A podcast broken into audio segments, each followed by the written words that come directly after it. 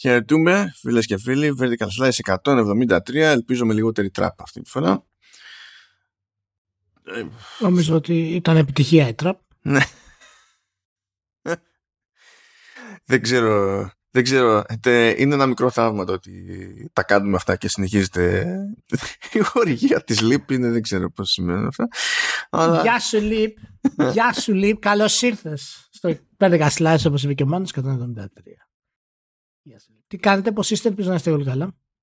Έχει ζέστες κάτω και έχει ζέστες και πάνω στην Νορβηγία. Τι ζέστες έχει μόνο πάνω στην Νορβηγία; Ε, έχει, έχει, έχει ζέστες, έχει 27-28 βαθμούς στην Νορβηγία. Ε, ε, ε, εντάξει, εντάξει. Okay. Είναι φιαλτικό.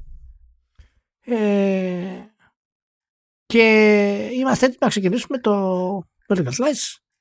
Πολλά ενδιαφέροντα γίνανε αυτή την εβδομάδα. Δηλαδή, δύο-τρία είναι όλα και όλα. Τα υπόλοιπα είναι περίεργα. Αλλά είχε μερικά τα οποία έτσι μας τράβηξαν το μάτι. Ο Μάνος θα έχει όλα σημειώσει ως συνήθως. Ε, τι για ξεκινάμε με τίποτα έτσι εύκολο γρήγορο να το ξεπετάξουμε. Θα βάλω κάτι που επίτηδες δεν έχω σημειώσεις.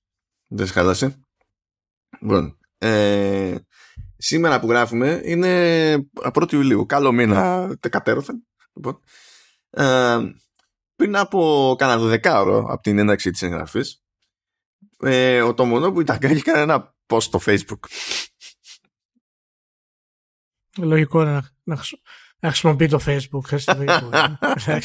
Δεν χρειάζεται να συζητήσουμε.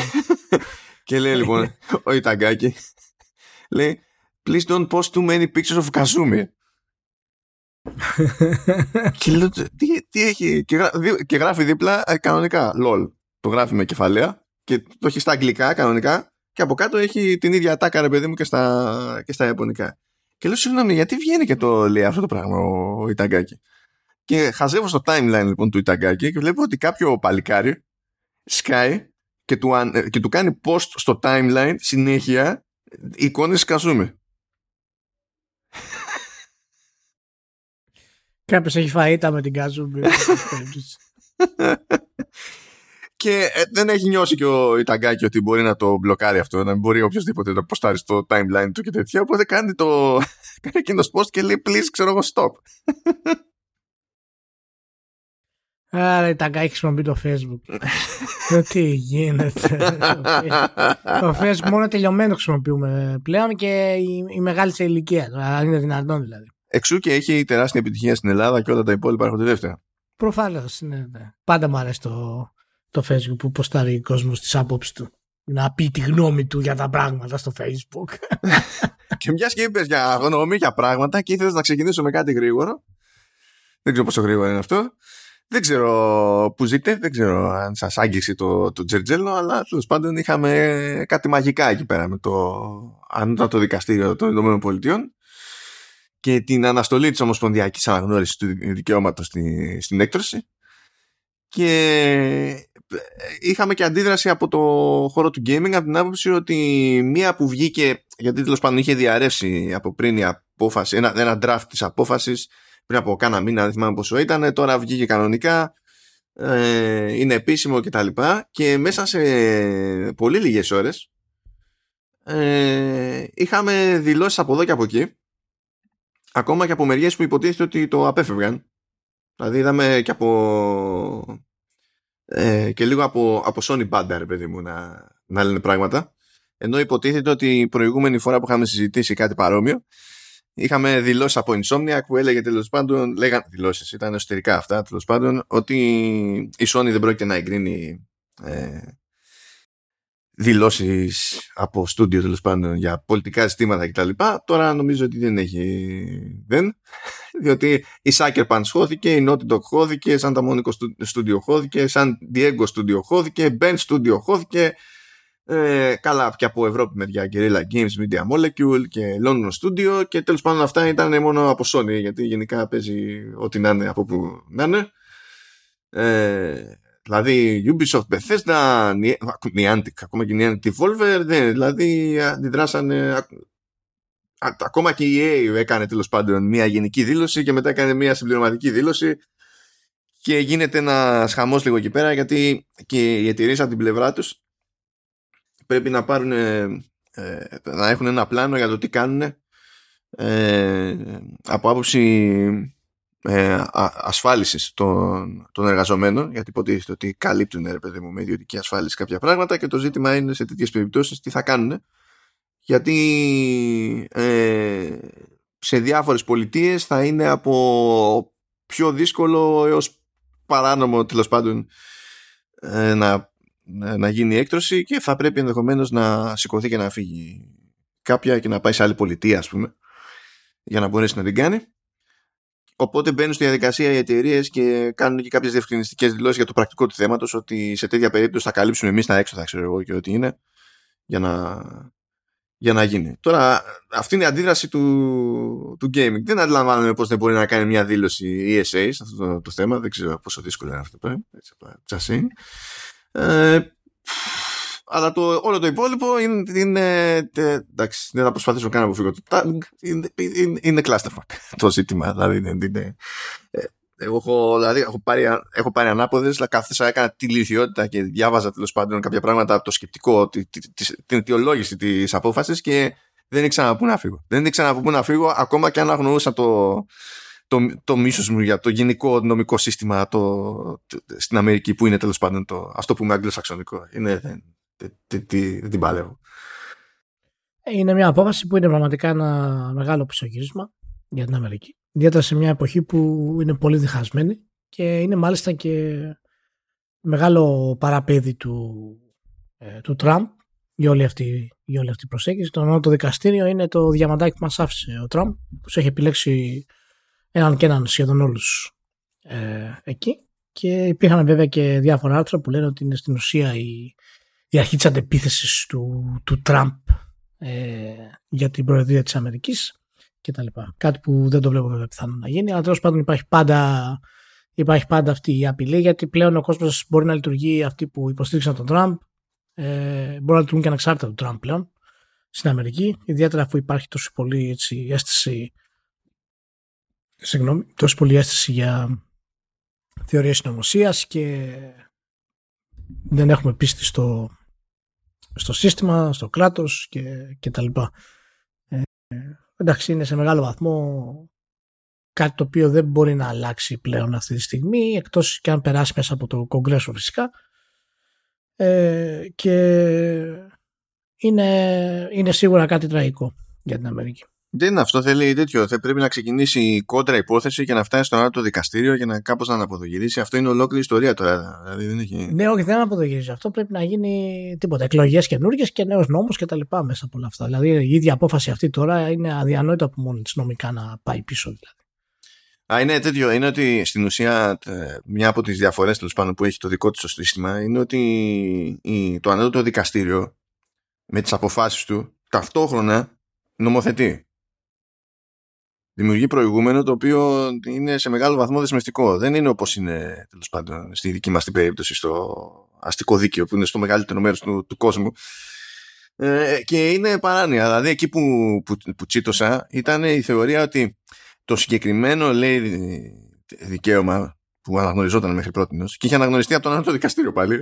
Είναι, anyway, ε, λέει δεν αναφέρεται ρητά στο 14ο άρθρο του συντάγματος και από τη στιγμή που δεν αναφέρεται ρητά, ε, εμείς παίρνουμε στη διαδικασία να σκεφτούμε πώς το εννοούσαν αυτό το άρθρο εκείνοι που το συνέταξαν το 18ο αιώνα ε, με βάση τα δεδομένα της εποχής και την οτροπία της εποχής και ε, θεωρούμε ότι με βάση όλα αυτά δεν υπονοεί το κάτι τέτοιο, δεν εννοούσαν κάτι τέτοιο άρα δεν μπορεί να προστατεύεται σε επίπεδο ομοσπονδιακό. Ε, ταυτόχρονα τους ρωτάνε, λέει ότι ε, ναι, αλλά υπάρχουν και ένα μάτσο άλλα δικαιώματα που υποτίθεται ότι απορρέουν από το ίδιο άρθρο, χωρίς να αναφέρονται ρητά. Π.χ. ο γάμος μεταξύ ομοφυλοφίλων. Που υποτίθεται ότι το σκεπτικό ήταν ότι υπονοείται από αυτό το άρθρο. Ε, αν λοιπόν το σκεπτικό είναι αυτό, δεν αναφέρεται ρητά και μάλλον δεν το εννοούσαν, ε, δεν το είχαν σκεφτεί το 18ο αιώνα, άρα δεν, τότε αυτό δεν θέτει σε κίνδυνο και άλλα, άλλα δικαιώματα που υποτίθεται ότι έχουν στηριχθεί με το σκεπτικό ότι υπονοούνται. Όχι, όχι, λέει. Είναι μόνο για αυτή την περίπτωση. Λέει. Τι μόνο για αυτή την περίπτωση. Ε, αυτό τέτοια, δηλαδή. Τι... θα έχει ενδιαφέρον να δούμε αν θα κρατηθούν, γιατί χρειάζεται τώρα ένα δεδικασμένο αυτό για να, να τραπεί. Αλλιώς δεν θα υπήρχε. Θα, θα ήταν δύσκολο να γίνει δηλαδή. Αλλά τώρα βασίστηκαν πάνω σε αυτό το άλλο το δικαστήριο και έτσι κατάφεραμε την ανατροπή ας πούμε, του δικασμένου του 79 νομίζω ήταν, αν δεν κάνω λάθος. Ε, το αναποδογύρισε και αυτόματα όπως λες ε, εξυπηρετεί και την έννοια του νομοθέτη και έχουμε έτσι το, το μπαμ. Εντάξει, είναι μεγάλο θέμα με την, ε, για την Αμερική ούτως ή άλλως. Είναι σίγουρα ο μοναδικός τόπος στον πλανήτη όπως υπάρχουν ταυτόχρονα τι μεγαλύτερε ας πούμε ε, ανακαλύψεις ε, και σημαντικά γεγονότα και ταυτόχρονα ό,τι χειρότερο μπορεί να έχουμε ας πούμε αναλογικά με, τις, με, με προηγμένη δυτική κοινωνία. Είναι ένα μείγμα το οποίο είναι, είναι ανίκητο. Ας πούμε. Μόνο οι Αμερικανοί μπορούν να το κάνουν. Και ελπίζω να, τουλάχιστον να μην εξελιχθεί αυτό περισσότερο, γιατί εντάξει και η Ευρώπη γενικότερα επηρεάζεται πάρα πολύ από την κουλτούρα της, ε, της Αμερικής σε πολλά επίπεδα, αλλά ευτυχώς τουλάχιστον στην Ευρώπη είμαστε πολύ πιο ανεξάρτητοι σε θέματα θρησκείας κτλ. Οπότε δεν, σίγουρα θα υπάρξουν διάφορα ε, ξέρεις, προβλήματα και διαμαρτυρίες για τις εκτρώσεις και στην Ευρώπη, αλλά δεν πρόκειται να φτάσουν στο επίπεδο να έχουμε δηλαδή θέματα. Εγώ θέλω να μου πει κάποιος εκεί πέρα στη, στη ΣΥΠΑ ε, αν οι, οι ιδρυτές του κράτους το 18ο αιώνα όταν λέγανε ότι ε, όλοι οι Αμερικανοί έχουν δικαίωμα ε, να, να απλοφορούν αν ε, εννοούσαν με τα δικά τους δεδομένα ότι είναι καλή φάση να δίνουμε random όπλα σε όποιον να είναι. Καλά, το gun culture είναι άλλο θέμα, μεγάλο θέμα. Ναι, απλά ξέρεις, η νομική αιτιολόγηση υποτίθεται ότι έχει μια συγκεκριμένη λογική. δηλαδή δεν είναι. Δεν μιλάμε για το τι συζητάμε εμείς στα καφέντια, μιλάμε για το πώς στηρίζει τη θέση που παίρνει το, το δικαστήριο. Και λες, όταν η ίδια σου η λογική είναι τόσο εμφανώς τρίπια και δεν έχει να κάνει με το που την εφαρμόζεις, αν έχει να κάνει με δικαιώματα των γυναικών ή όχι. Είναι τόσο προφανής η αποτυχία ο παραλογισμός που δεν ξέρεις από πού, πού να φύγεις. Δηλαδή, δεν, δεν, μισό που μισό common law, συχαίνω με common law. Δηλαδή, είναι, δείχνω με το δάχτυλο τις χώρες που έχουν common law. Ε, αλλά τέλος πάντων. Ναι, ναι. Για πάμε. Anyway, ωραία, πάμε σε κάτι έτσι πιο πεζό, ας το πούμε έτσι. Δεν ξέρω πώς το πάθανε αυτό, αλλά έκανε εξαγορά η Blizzard Entertainment. Πώς σου φάνηκε αυτό; Κάτι λέει και αυτό, ε. αγόρασε την προλετάριατ του Spellbreak, οπότε πεθαίνει το Spellbreak. Ε, έτσι κι αλλιώς λέει η προλετάριατ έκανε support στο development του World of Warcraft. Ε, και τώρα θα κάνει γενικά support στο development του World of Warcraft. Είναι 100 άτομα περίπου Spellbreak. Δεν μπορούσε η Blizzard να διαχειριστεί το World of Warcraft, χρειάζονταν κόσμο απ' έξω που έτσι κι αλλιώς και στο Proletariat νομίζω είχε βετεράνους Blizzard. Είναι κάνουν κύκλισο. Δεν τελειώνει με τίποτα η φάση. Αλλά να είχαμε. Ακόμα και η Blizzard μπορεί να πάει για ψώνια. Συμβαίνει και αυτό. Μπράβο στην Blizzard. Καλά κάνει. Καλά κάνει. Συγχαρητήρια. Κοίτα, είναι, είναι και καλύτερη φάση να καλύψουμε ό,τι γίνεται με το Diablo Immortal Οπότε εντάξει. Ποιο Diablo Immortal. Diablo Immortal έφαγε. Αυτό, αυτό δεν το, δεν το έβαλα στη λίστα και δεν το, τι να σχολιάσουμε τώρα από αυτό. Δεν χρειάζεται τώρα. Ναι. Diablo Immortal υποτίθεται ότι στήθηκε για να κάνει business στην Κίνα και όλο το υπόλοιπο είναι το φτιάξαμε, το φτιάξαμε, ας το βγάλουμε και εκτός Κίνας. Και το φτιάξαμε, το φτιάξαμε για mobile. Ε, δεν βαριέσαι, ας κάνουμε και ένα port στο PC. Και βγήκε παντού εκτός από την Κίνα. Κόπηκε τελευταία στιγμή, χωρίς συγκεκριμένη αιτιολόγηση, Απλά υπάρχει μια θεωρία εκεί έξω ότι τα, τα social του, του παιχνιδιού εκεί κάνανε ένα τυχαίο σχόλιο λίγο πριν το λανσάρισμα και για εκεί να μιλάμε μπορεί το ένα να έφερε το άλλο. Έτσι. Αλλά είναι, είναι φοβερό ότι ένα παιχνίδι που υπάρχει κυρίως για να σταθεί στην κινέζικη αγορά τελευταία στιγμή κατάφερε να μην κυκλοφορήσει στην κινέζικη αγορά. Μαγικό. Μαγικό. Μάλιστα. Ωραία. Πάμε μια ιδέα transmedia και, και Sega.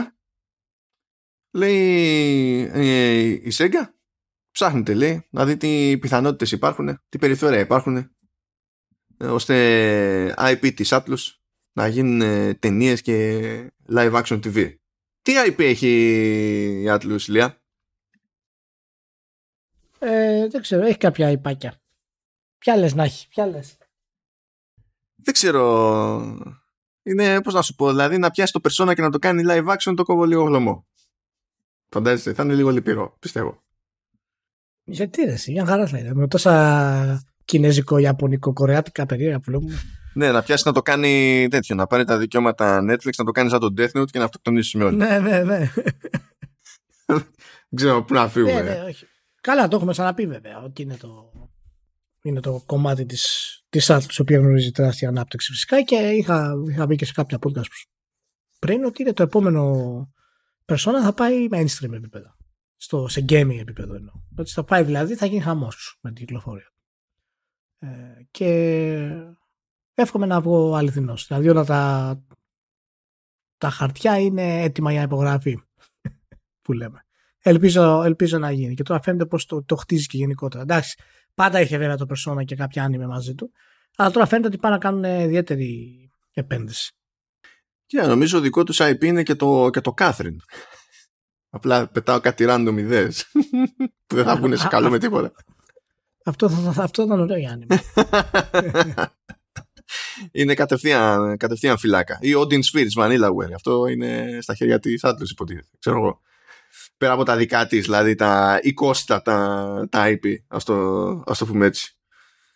Interesting, interesting. Πολύ ωραία. Και τώρα πάμε λίγο Sony μεριά από τα περίεργα των ημερών.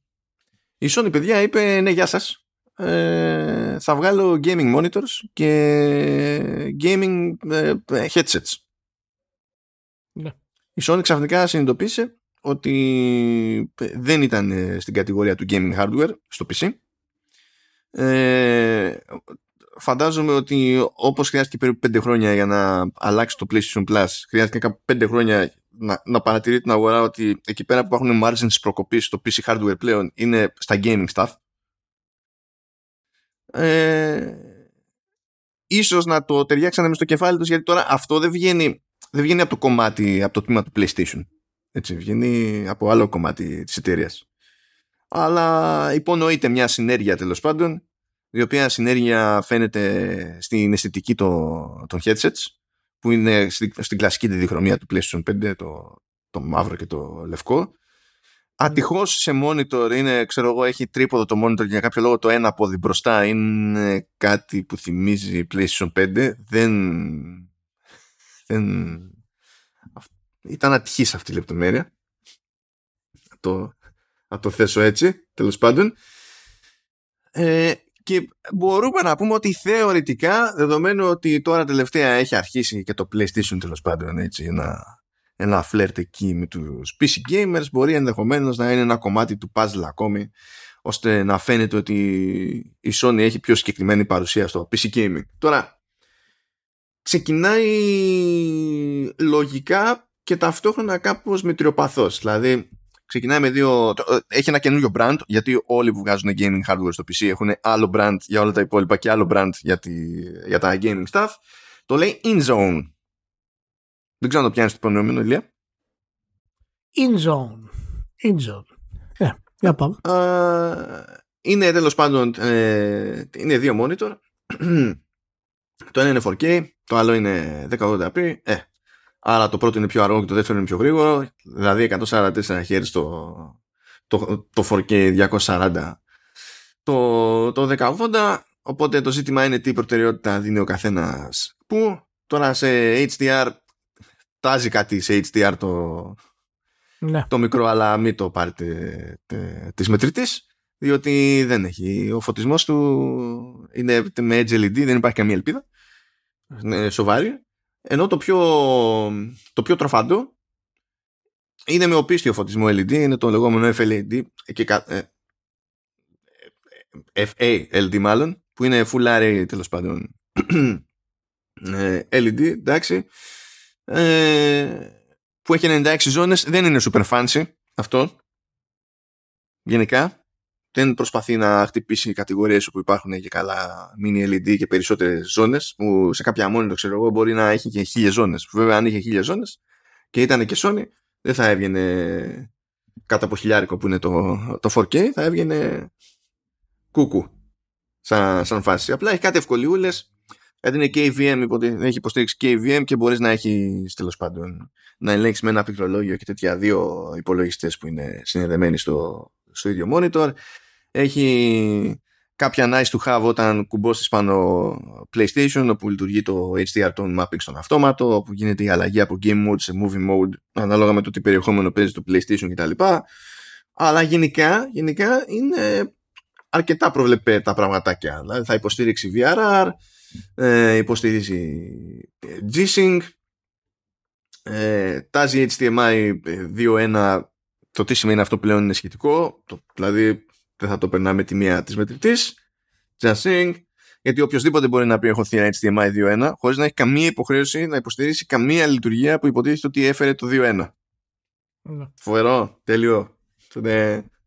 τίποτα τέλος πάντων άλλο hardware, άλλο software ναι.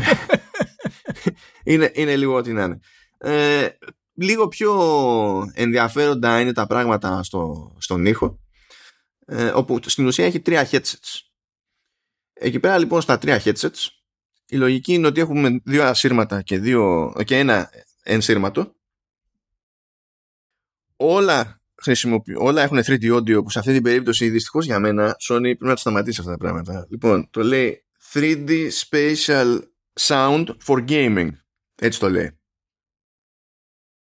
Ε, να θυμίσω ότι ε, στο, στο PS το λέει ε, την ας πούμε περίπου αντίστοιχη προσπάθεια δεν είναι ακριβώς το ίδιο πράγμα αλλά τέλος πάντων ίδιο στόχο έχει πάντως είναι το τε, Tempest Audio Tech που το πλασάρει γενικά ως 3D audio που 3D audio, αυτό το 3D audio του PS5 είναι άλλη φάση σχέση με το 3D audio που είχε το, το PSVR αν και συνδέονται, συγγενεύουν και η Sony έχει το 360 reality audio, το οποίο υποτίθεται ότι είναι ανάλογη φάση, αλλά είναι για music. Γενικά δεν βγάζουμε άκρη με αυτές τις ονομασίες.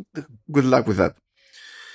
Α, το πιο ακριβό έχει και, και noise cancellation μέσα σε όλα, ενώ το ενδιάμεσο ασύρματο δεν έχει. Εντάξει. Ε, και το ενσύρματο τι να, τι να κάνει. Έχει μια, ένα λογικό διαχωρισμό. Ε, το ζήτημα είναι Βέβαια το κομμάτι του 3D audio από την άποψη ότι μπαίνει στη διαδικασία, παίρνει, παίρνει σήματα που είναι πολυκάνα, αλλά κάνει ένα δικό του mapping που εκεί πέρα υποτίθεται ότι είναι το ας το πούμε το magic sauce της Sony σε αυτή την περίπτωση ε, για να μπορεί ο παίκτης να αντιλαμβάνεται τέλος πάντων ένα πιο τρισδιάστατο θόλο και πιο συγκεκριμένη θέση κάθε πηγής ήχου τέλος πάντων σε αυτό το θόλο και αναμενόμενα ε, σπρώχνεται αυτό ως ένα θεωρητικό ανταγωνιστικό πλεονέκτημα ε, στη διάρκεια του παιχνιδιού επειδή μπορεί ο παίχτης να είναι πιο σίγουρος για το από ποια κατεύθυνση άκουσε τι και τα, και τα, και τα συνάφη.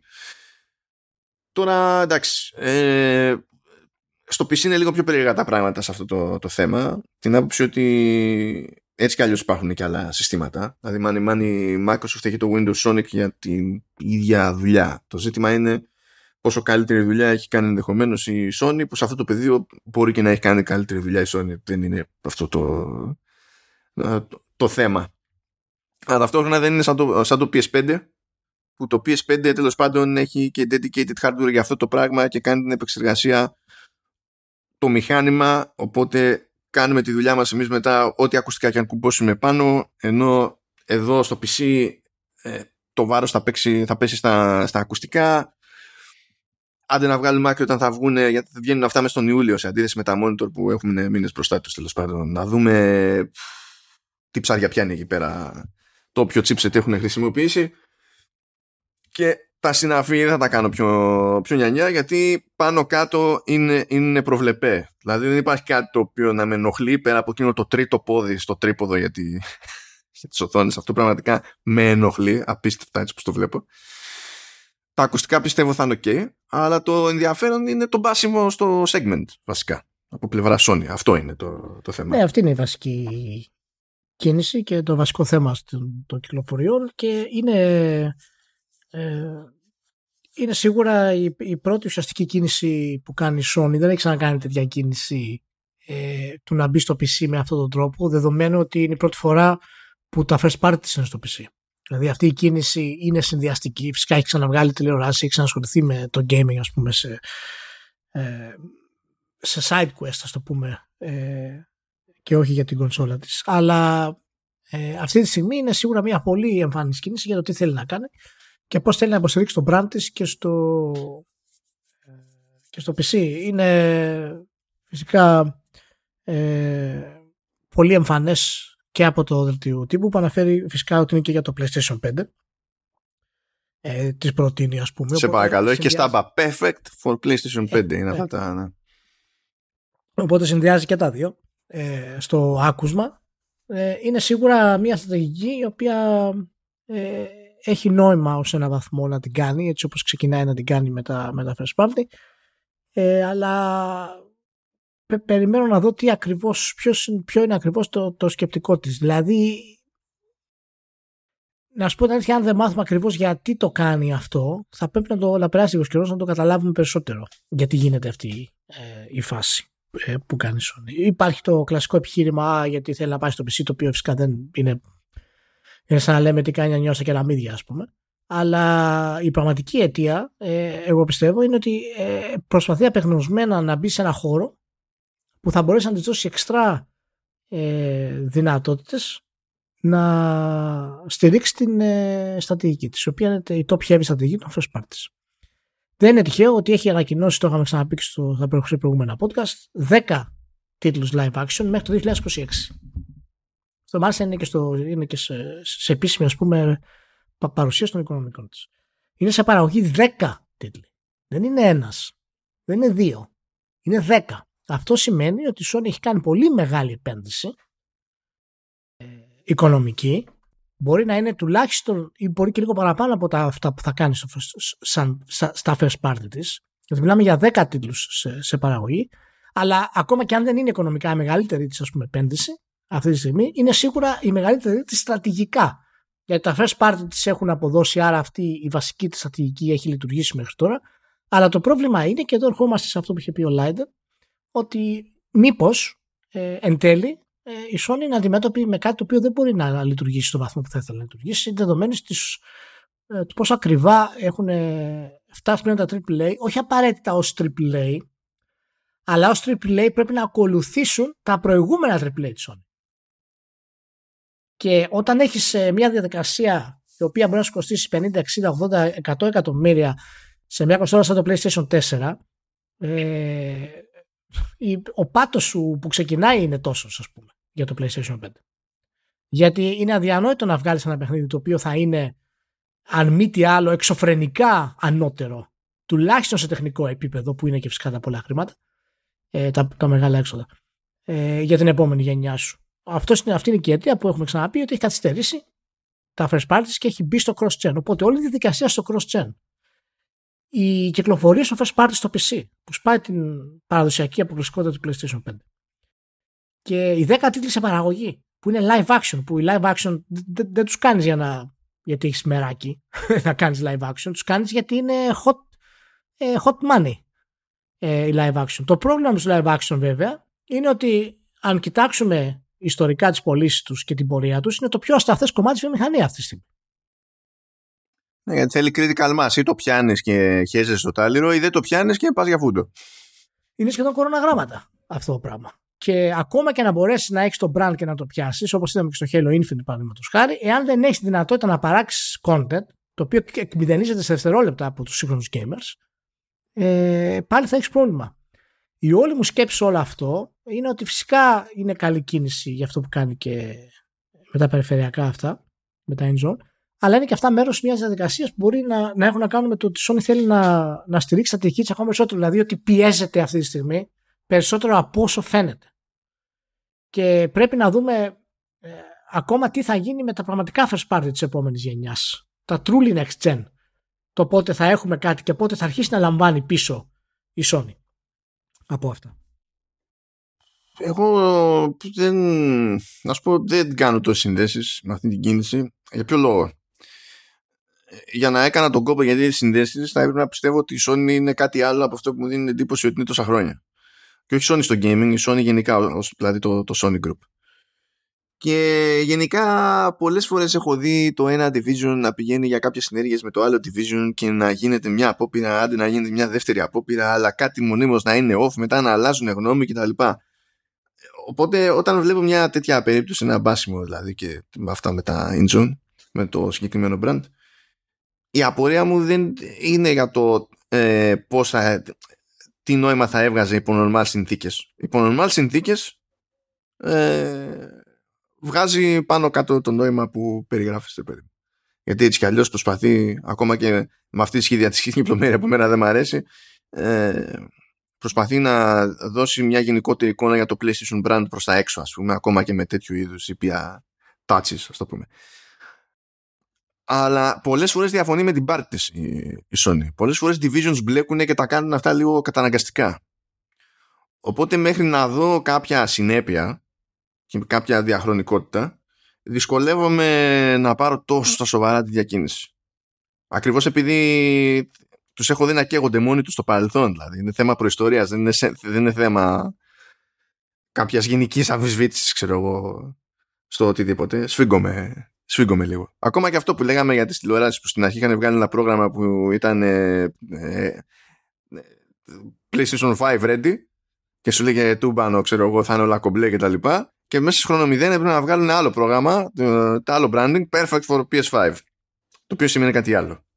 Ε, ε, είναι ο ίδιος λόγος που ναι, σφιγγόμουν τώρα με τους ήχους. 360 Reality Audio, 3D ε, Spatial Sound for Gaming και Tempest Audio Tech και Engine και 3D Audio. Είναι λες και δεν μπορούν δεν και καλά να συνοηθούν ακριβώς μεταξύ τους όλοι αυτοί που πρέπει.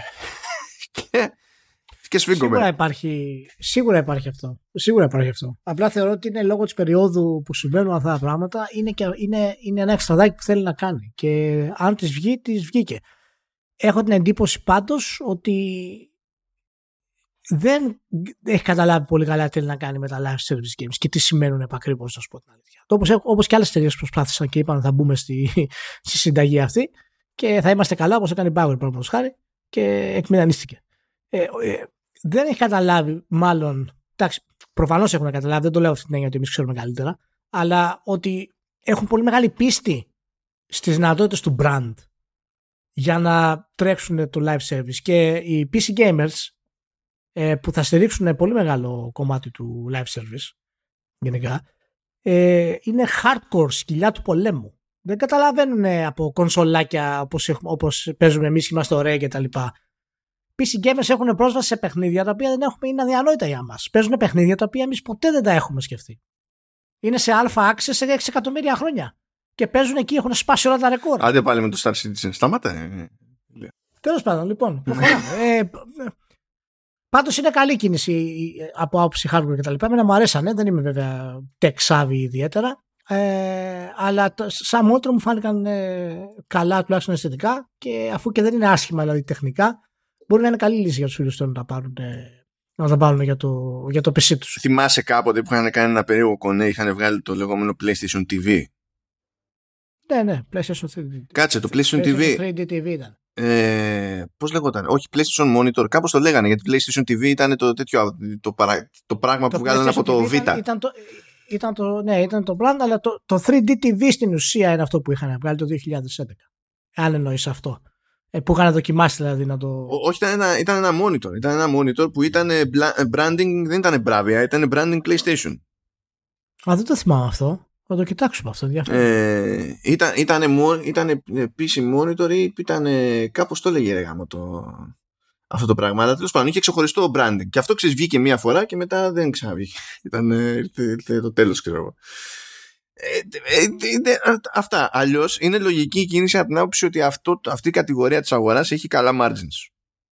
Ο gamer δίνει παραπάνω για, για τέτοια πράγματα. Έχει, έχει, έχει. Αλλά και, έχει και πολύ ανταγωνισμό βέβαια, έτσι, ειδικά στα monitor. Ναι, ώστε νομίζω ότι είναι πιο σίγουρη. Δηλαδή, εφόσον τουλάχιστον είναι και η κατασκευή εντάξει, όχι μόνο το look, να είναι ναι, και η κατασκευή ναι, εντάξει, ναι. Ε, νομίζω ότι έχει περισσότερο αέρα το μπάσιμο στα ακουστικά, διότι ε, έχει ήδη πολύ καλή φήμη η Sony στα ακουστικά εδώ και αρκετά χρόνια και ειδικά στο ζήτημα με noise cancellation και τα λοιπά έχει από, τη, από, από, τα καλύτερα ονόματα ρε παιδί μου εκεί έξω ως προς αυτό. Και το ότι τα φέρνει αυτά και τα μπλέκει λίγο με το gaming ε, και ξέρεις ότι έχεις ένα baseline το οποίο είναι καταδικασμένο να είναι σόι ε, έως πάρα πολύ σόι ε, νομίζω αυτό θα βγει σε καλό και πρέπει τα ακουστικά να έχουν ακόμη καλύτερα margins από ότι margins μπορεί να έχει μια οθόνη, ρε παιδί μου, ένα, ένα monitor. Εκεί, εκεί έχει, ένα, έχει ένα νόημα. Πάει λοιπόν και αυτό, έκανε μπάσιμο η Sony σε μια κατηγορία ακόμη προϊόντική και της αγοράς για να δούμε τι θα κάνει εκεί πέρα, να δει και εκείνη τι θα κάνει, διότι μπορεί να έχει περάσει από computing και τέτοια πράγματα, αλλά συνήθως δηλαδή πάνε χρόνια από τη μία και από την άλλη δεν ήταν ότι στόχευε ποτέ σε κοινό για gaming συγκεκριμένα στο, στο PC. Αλλά μπάσιμο αυτό, μπάσιμο και το επόμενο, αλλά όχι μπάσιμο εταιρείας. Ε, είναι μπάσιμο για εσά εφόσον μπείτε στη διαδικασία να μπλέξετε με εταιρεία διότι ήρθε η ώρα να θυμηθούμε την LIP που την ευχαριστούμε που συνεχίζει και στηρίζει το, το Vertical Slice και το Command OS και κατ' επέκταση προφανώς το Halftone FM.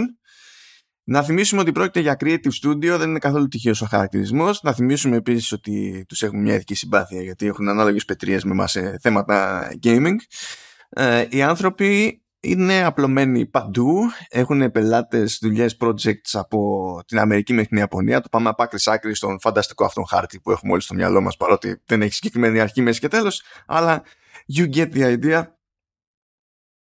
Και οι άνθρωποι πάνε με βήμα ταχύ προς Metaverse μεριά γιατί το Metaverse τώρα τέλος πάντων, υπάρχουν διάφορες θεωρίες για το τι είναι τι, τι έχει νόημα, τι δεν έχει νόημα το ζήτημα όμως είναι το Metaverse σε κάθε περίπτωση έτσι όπως ε, πηγαίνει και χτίζεται βασίζεται σε ένα εύρος τεχνολογιών ε, έχει να κάνει με, με 3D graphics, έχει να κάνει με game engines, έχει να κάνει με AR, έχει να κάνει με VR, έχει να κάνει με, με webtech και τα συναφή. Είναι πολλά τα κομμάτια του, του puzzle, είναι πολλά και τα κομμάτια τα δημιουργικά που, προκύψουν, που προκύπτουν από όλα αυτά τα υπόλοιπα κομμάτια του puzzle. Και μέσα σε όλη αυτή την ιστορία, η LIP, λογικότατα, καθώς αναπτύσσεται, χρειάζεται νέους συνεργάτες. Και σε αυτή την περίπτωση ψάχνουν για να καλύψουν τους εξής δύο ρόλους. Από τη μία μεριά ψάχνουν junior web developer και από την άλλη front-end developer. Να πούμε όμως τα, το βασικό διαχωρισμό στην όλη υπόθεση που στην περίπτωση του junior web developer δεν είναι ότι χρειάζεται ντε και καλά κάποιο πτυχίο στο συγκεκριμένο αντικείμενο, δεν είναι ότι χρειάζεται ντε και καλά κάποια προϋπηρεσία, προφανώς ωφελούν όλα αυτά, δεν τίθεται ζήτημα, έτσι. Ε, χρειάζεται όμως να υπάρχει κάποιο πορτφόλιο, να φαίνεται κάποιος ότι έχει τη γνώση και την ικανότητα να κάνει πράγματα, έχει δοκιμάσει να κάνει πράγματα ακόμη και αν τα έκανα για να τα δει ο ίδιος πλέον μέχρι, μέχρι σήμερα. Και από εκεί και πέρα να έχει όρεξη να αναπτυχθεί, να έχει όρεξη να μάθει να, και όχι απαραίτητα προς μία κατεύθυνση. Μπορούμε να κοιτάζουμε και πλαγίως όταν τα project είναι έτσι, έτσι πολύ σύνθετα και από την άλλη πλευρά, εντάξει, ο front-end developer πρέπει να, υπάρχει, πρέπει να έχει προϋπηρεσία είναι αλλιώς το, το πράγμα. Είναι πιο senior role, ας το πούμε έτσι. Και για τις δύο θέσεις, ως συνήθως έχουμε στη σημειώση του επεισοδίου links προς τις καταχωρήσεις στο site της ίδιας της LIP για να δείτε ακριβώς ποιο είναι το concept, ακριβώς τι είναι αυτό που περιμένει σε πρώτη φάση η LIP. Κάποια πράγματα που έχει νόημα να ξέρει ο ενδιαφερόμενος για, τη, ε, για τη συγκεκριμένη θέση γενικότερα αλλά και ό,τι χρειάζεται να κάνετε για να στείλετε βιογραφικό. Στείλτε βιογραφικά, στείλτε βιογραφικά. Είναι αυτό το κλασικό που γίνεται τώρα τέτοια εποχή. Καλοκαιριάζει, ξαφνικά ανοίγεται τηλεόραση, ανοίγεται ραδιόφωνο, ανοίγεται κάτι. Από αυτά, τα, από αυτά τα παλιακά που λέμε, γιατί εκεί πέρα θα πτύχουν αυτές τις διαφημιστικές καμπάνιες ή θα βγείτε στους δρόμους και θα σας μιλάνε σου δηλαδή, ε, ξέρετε, είναι, έρχεται νέα χρονιά, ε, εμείς φροντιστήρια, εμείς ε, σχολή, έχουμε ιδιωτική, συνεργαζόμαστε με το τάδε πανεπιστήμιο στο εξωτερικό κτλ. Γιατί γιατί, εντάξει, νέα σεζόν υποτίθεται ότι είναι δικαιολογία για, για νέα αρχή και όχι μόνο για νέες σχολικές χρονιές που πάνε αυτές πίσω, πάνε, πάνε, πάνε πολύ καιρό πίσω πλέον. Ευτυχώς για μένα λιγότερο σχέση με, με άλλους, δεν ξέρω ό,τι καταλάβατε. Οπότε είναι ευκαιρία για μερικούς από εσάς να μπείτε στη διαδικασία να σκεφτείτε να κοιτάξετε ενδεχομένως κάπου αλλού ε, κάτι που να αξιοποιεί διαφορετικά τις ικανότητες που, που έχετε και να έχει το περιθώριο να αναπτυχθείτε μέσα σε ένα καλό κλίμα. Γιατί το, το καλό κλίμα και η νοοτροπία στον χώρο εργασίας είναι πολύ μεγάλη υπόθεση. Τα έχουμε ξαναπεί εδώ πέρα γιατί μας έτυχαν καλά παραδείγματα στην αρχή της σταδιοδρομίας του καθενός και μας πονάει από τότε γιατί ήταν πολύ δύσκολο να ξαναπετύχουμε τέτοιο πράγμα. Εδώ μπορούμε να πούμε straight face τέλος πάντων ότι έχουμε να κάνουμε με νοοτροπία της προκοπής και ότι παίζει, παίζει ρόλο, παίζει ρόλο. Όποιος το έχει πάθει με την καλή έννοια μία φορά το θυμάται και είναι σίγουρος ότι παίζει ρόλο. Και μην το φαντάζεστε ως κάτι, εντάξει, είναι web θα κάνουμε τα προβλεπέντε και καλά. Ε, είναι τέτοιο το εύρος των εργασιών που αναλαμβάνει η, η LIP, που δεν μπαίνετε ντε και καλά μέσα σε ένα κουτί και έχετε πάντα το περιθώριο να μάθετε και άλλα πράγματα, να απλωθείτε πλαγίως σε, σε άλλο αντικείμενο εφόσον υπάρχει όρεξη και υπάρχει και το, το περιθώριο να, να αξιοποιηθούν αυτά τα νέα που θα μάθετε στην πράξη. Μπείτε λοιπόν στην διαδικασία, κάνετε τον κονέα, χτυπήστε ένα mail, χτυπήστε ένα τηλέφωνο, ό,τι, ό,τι σας βολεύει, δεν ξέρω πώς θέλετε να μάθει ο καθένας κάτι, το κάτι παραπάνω. Κάντε ένα κόπο, τώρα που είναι καλοκαίρι και έχετε το χρόνο έτσι να το φιλοσοφήσετε λίγο, αλλά εγκαίρως για να είστε και έτοιμοι για τη σεζόν που έρχεται. Αυτά από εμάς. Ευχαριστούμε για άλλη μια φορά τη ΛΥΠ για τη συνεχιζόμενη υποστήριξη των προσπαθειών μας εδώ. Ε. Και πάλι κανένα λέτε γιατί η χορηγία είναι σε ένα ευχάριστο κλίμα διότι τώρα έχουμε κάτι το οποίο δεν είναι δεν, δεν είναι να πετάμε και τη σκούφια μας διότι πέθανε στα 75 του ο Μπέρνι Στόλαρ. Ναι. Ε, δεν είναι πουθενά αιτία θανάτου, να πω την αλήθεια. Οπότε δεν πρόκειται να ικανοποιήσω τη σχετική σας περιέργεια ως προς αυτό. Sorry. Αλλά ο Μπέρνι Στόλαρ είναι μια φιγούρα που νομίζω ότι οι περισσότεροι που μας ακούνε ή την έχουν ξεχάσει ή δεν την πήραν να πάρει ποτέ. Το οποίο από άψη timing δεν είναι και πολύ κουφό. Από την άποψη ότι η τελευταία πολύ εμφανής παιδί μου εμπλοκή που είχε με το gaming space ας πούμε ε, έληξε ας το, περίπου το 59. Μετά δεν είναι ότι βγήκε τελείως εκτός, αλλά τότε ήταν πιο ορατός ρε παιδί μου, πιο μπλεγμένος μέσα στα πράγματα με τα κονσολάδικα και τα συναφή. Ε, αν είστε Sony Uber fans και ρωτήρω αυτά, ποιος αυτός σιγά τώρα 90 που ήταν, ήταν στη Sega Dreamcast αποτυχία. Γενικά ήταν ε, στην ουσία από τα πρώτα στελέχη της Sony Computer Entertainment of America ε, ήταν εκείνος που έκανε κονέ για τις αποκλειστικότητες σε Crash Bandicoot Ridge Racer Oddworld Spyro the Dragon και, και το Sinden και τέτοια. Ε, είχε, είχε μια αστεία κόκκινη γραμμή όμως. Έλεγε ε, όχι, όχι RPG. Όχι RPG. Παιδιά έχει ο καθένας τα σκαλώματά του. Λέει ότι και καλά δεν γούσταρε γιατί ακόμη τότε τα περισσότερα ιαπωνικά RPG που ήταν κοντά κάπου εκεί έτσι στα μέσα του 90 ρε παιδί μου ήταν και πάλι 2D και σου λέει εγώ δεν θα μπω στην εργασία να κάνω κονέ για 2D θέλω να δείχνω το, το μηχάνημα που είναι 3D ξέρω εγώ Κοίτα, είναι, είναι, από, είναι από αυτό που λέω εγώ αποφάσεις Matrix ε. ήταν αυτή που είχε πάρει τότε. δηλαδή όταν την ακούς λες είναι τελείως απαράδεκτο αλλά αν την αναλύσεις λίγο παραπάνω ε, έχει κάποια, κάποιο έτσι βάρος ας πούμε από την άποψη ότι Φυσικά δεν μπορείς να κοντράρεις τα 2D RPG που βγαίνανε τότε στο, στο Super NES. Ήταν αδύνατο ας πούμε. Και η όλη φιλοσοφία για να χτίσει αυτό ήταν το 3D. Και αυτό δένει πολύ με την έννοια ότι το Final Fantasy VII ήταν το πρώτο 3D που μπήκε στην ουσία στο PlayStation και άλλαξε τα, τα RPG για τη, για τη Δύση. Ε, αλλά ναι, σαν, σαν άποψη γενικά είναι κακή. αλλά έχει, αλλά έχει, έχει λιγάκι έτσι ψωμί. Ναι, ναι. Αυτή η απόφαση. Ε, και τέλος πάντων μετά είδε ο άνθρωπος ότι άρχισαν να απολύονται όλοι γύρω του. Στη Sony. Μην ξεχνάμε τότε Sony Computer Entertainment έτσι ήταν παραπέδι. Ήταν, δεν ήταν τίποτα, δεν ήταν σίγουρο για κανένα λόγο. Ε, οπότε σηκώθηκε και έφυγε και πήγε στη Sega Αμερικής και έγινε πρόεδρος εκεί πέρα όταν έφυγε ο Τόμ Καλίνσκι. Ε, ναι, ναι. Και εκεί πέρα κατευθείαν ο, ο, ο τύπος είναι ζωγραφιάς. Λέει, ε, παιδιά, λέει, εντάξει, να δείτε, πρέπει να σκοτώσουμε το Σάτουν. Πάω, έχει πάρει τη δουλειά. πρέπει να, να, σκοτώσουμε το, το Σάτουν. Ε, απέλησε κάμια τρακοσαριά άτομα. Έφερε νεότερους. Όχι τρακοσαριά, sorry, ήταν 300 άτομα και απέλησε 210 και μείνανε στα, στα, στα 90 άτομα και άρχισε να φέρνει μετά άλλους.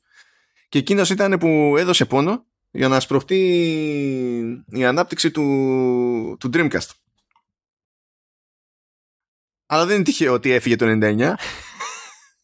Ναι, το όνομά του είναι συνδεδεμένο με την άνοδο και πτώση του, του Sega Hardware, ας πούμε, ε, του συγκεκριμένου και μάλιστα έχει, είναι, έχει πλάκα γιατί, πλάκα τέλος πάντων, ε, λέει ότι τον προσέλαβε ο ίδιος ο Νακαγιάμα ο οποίος ήταν το μεγάλο κεφάλι τότε της Sega και φυσικά μίλησαν εξεδίων για να του πει ότι είσαι ok, έλα μέσα και τα λοιπά.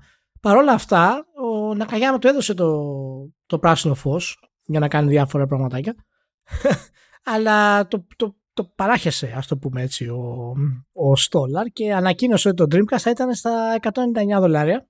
Ναι, ενώ η Ιαπωνία ήθελε 2,49. Ναι, ναι. Η Ιαπωνία ήθελε 2,49. Και γιατί το λέω αυτό, γιατί είχε πλάκα εκεί κατά λίγο τώρα, στο, όπως το περιγράφει ο ίδιος ο Στόλαρ, ε, μετά που λέει ότι τελικά έφυγε ο Νακαγιάμα δυστυχώς. Και εν τέλει και εγώ μάλωσα με την Ιαπωνία. είχα, είχα ένα βαδοματάκι με την Ιαπωνία. Είναι Ιαπωνικό management στη μάνα εταιρεία. Σου λέει θα κάνεις αυτό. Εσύ χωρίς να προειδοποιήσεις κανένα πηγαίνεις και κάνεις κάτι άλλο και περιμένεις ότι θα είναι πια ακριβώς κάτι. δηλαδή δεν το πιάνω. Αλλά, παιδιά, άλλο ένα πράγμα το οποίο ήταν υπεύθυνο στο Στόλαρ με ψιστήρι στον Ακαγιάμα ε, εκείνος έφερε τον Πίτερ Μούρ Τσέγκα. Είναι, δηλαδή είναι, είναι άπειρες ισογραφιές.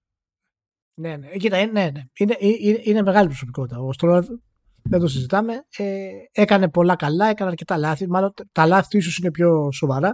Αλλά για το lore, ας πούμε, της βιομηχανίας, ξεκινώντας φυσικά από τα κόρη τη Atari ε, και ήρθα στη Home Division μέχρι που έφτασε στο Sega Dreamcast, είναι μια από τις λίγες φυσιογνωμίε που μένουν σταθερές μέσα στο, στο χρόνο στη βιομηχανία. Οπότε τον ευχαριστούμε πολύ και να είναι καλά γενικά εκεί που, που είναι στο, στο Oblivion.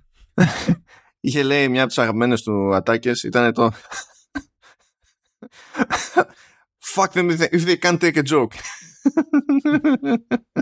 Ωραία θα πήγαινε εσύ. Θα πήγαινε πάρα πολύ καλά. πολύ καλά. Θα ήταν φοβερό. Δεν θα είχε. Δεν θα χρειαζόταν καν να τσαντήσει Ιάπωνα για να πάρει πόδια από κάπου. Θα ήταν κομπλέ πιστεύω. Είπες κάτι για Atari, πάμε μια ιδέα από Atari. Παιδιά, η Atari έκλεισε τα 50. Και για να είμαστε έτσι και να το πούμε λίγο στα πιο σοβαρά, το Atari Brand έκλεισε τα 50. το υπόλοιπο μην το πάρουμε ακριβώς στα σοβαρά. Έτσι. Είναι λίγο awkward. Ε, ε, σταγορήθηκα λίγο. Ε, όχι για τους κλασικούς λόγους, γιατί πάντα είναι μια κινούμενη στην αχώρια η Atari, έτσι όπως είναι σήμερα αυτό το πράγμα που λέμε Atari. Αλλά πάνω εκεί στην επέτειο κάνανε ένα κονέ, παιδί μου, με το IGN και βγάλανε, λέει, ένα interview με, το, με τον Μπούσνερ, που είναι από τα πιο προβλεπέ πράγματα που παίζει να κάνει άνθρωπος σε τρία περίπτωση. Εντάξει. Λοιπόν, ήταν ε, πολύ βαριά μονταρισμένο, σε κάποια σημεία ακόμα και για να σώσει ατάκες στη συζήτηση. Ε, εκείνος που του έπαιρνε συνέντευξη είναι ο, ο, ο νυν επικεφαλής της Atari, αυτής της Atari, ε, και η μισή συνέντευξη ε, ε, στην ουσία κολάκευε τον νυν της Atari. Ναι. Και λέω, τι είναι αυτό; τι πιο... Why; Δηλαδή από 50 χρόνια και κάποιος είχε ιδέα για συνέντευξη και είναι αυτό το πράγμα και το μισό είναι στην ουσία παύπης για τον, για τον νυν επικεφαλής σε ένα πράγμα που δεν ξέρουμε τι ρόλο βαράει ακριβώς. Δεν ξέρουν τα αυτοί. Δηλαδή το πιο ευχάριστο που έπαιξε είναι ότι εντάξει, είπαν, ανακοινώσαν αυτό το Atari 50 The Anniversary Celebration που είχε 100 δισεκατομμύρια παιχνίδια Atari μέσα. Και θα πεις εντάξει, αυτό ως συλλογή του κερατά. Έχει 90 παιχνίδια λέει και θα είναι 40 δολάρια. Ε, εντάξει. Αν ήθελες μια φορά να πάρεις γεύση, ε, θα πάρεις όλη τη γεύση μαζί. Κάπως έτσι. Τι, τι, τι να πω σε αυτή την περίπτωση; Τι να πω, τι ωραίο λόγο όμως. Καινούριο. Τι ωραίο. Δηλαδή, τα, όχι, το, το λέω σοβαρά. Αυτό το, αυτό το logo ήταν ε, μεγάλη πετυχεσά. Είναι, είναι πραγματικά αθάνατο. Δεν ξέρω. Τρομερό.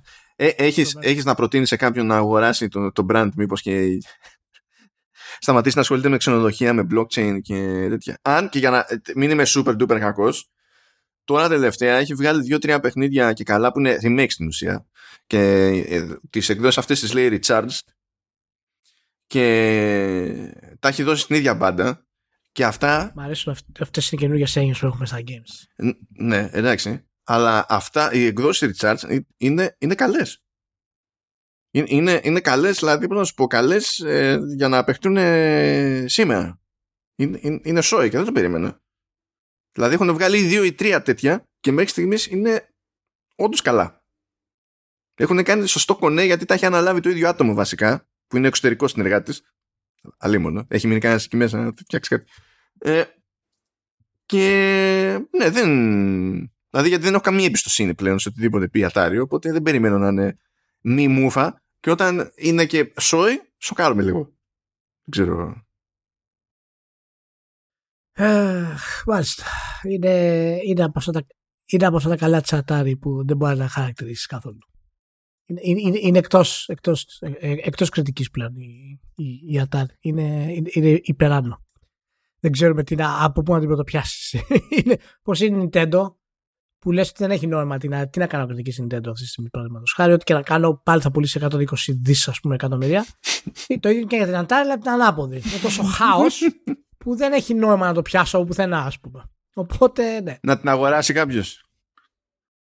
Ε, να σου πω, δεν ξέρω αν έχει και νόημα ρε, μάλλον πλέον. Δεν ξέρω, δεν ξέρω πραγματικά αν το brand έχει δύναμη gaming πλέον. Ε, ως, ε, ως Atari. Καλά, δεν είναι. Δεν, δεν είναι, θυμάμαι έτσι. τώρα.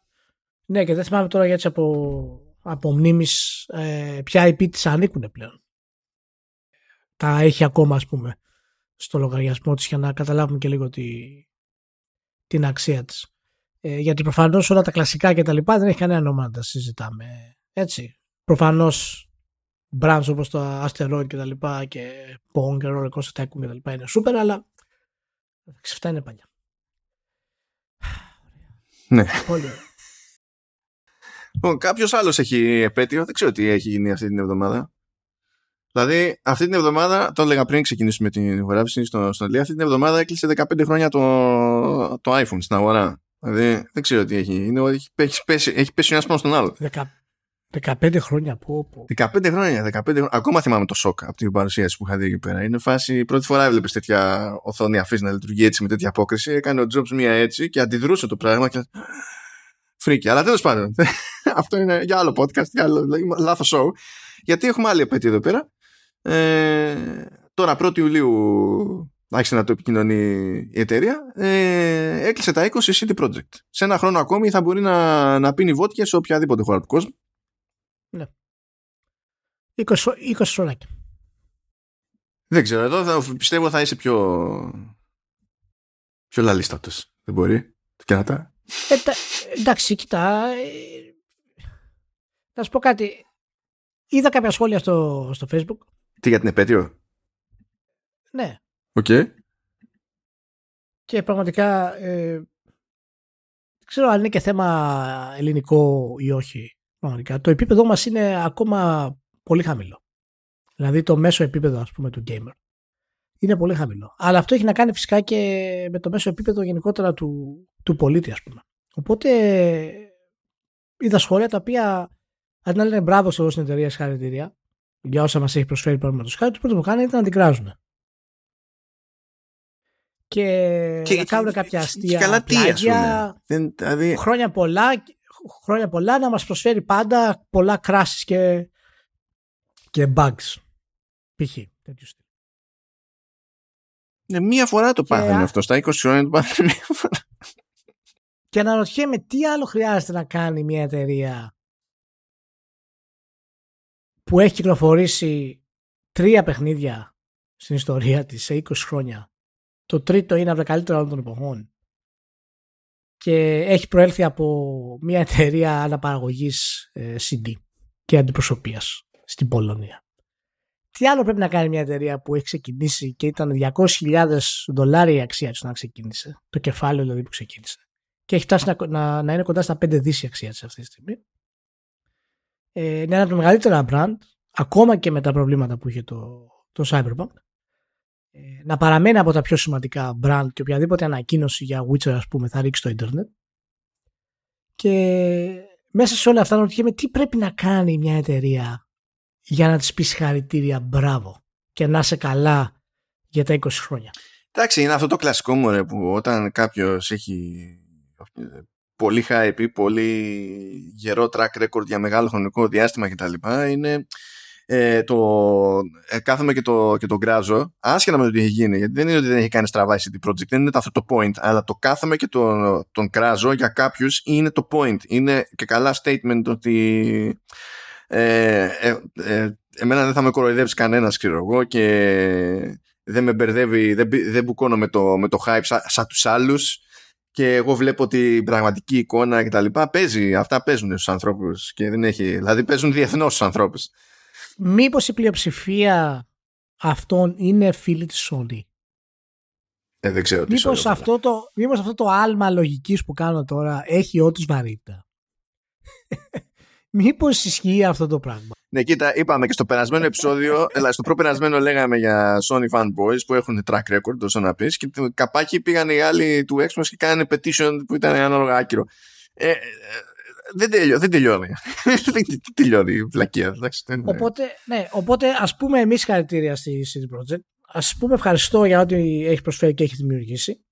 Ε, εύχομαι πραγματικά να κάνει ένα remake του Witcher 1 κάποια στιγμή ε, ε, έρχεσαι να κάνει remake; Ναι, ναι, εύχομαι να κάνει remake του, του Witcher 1.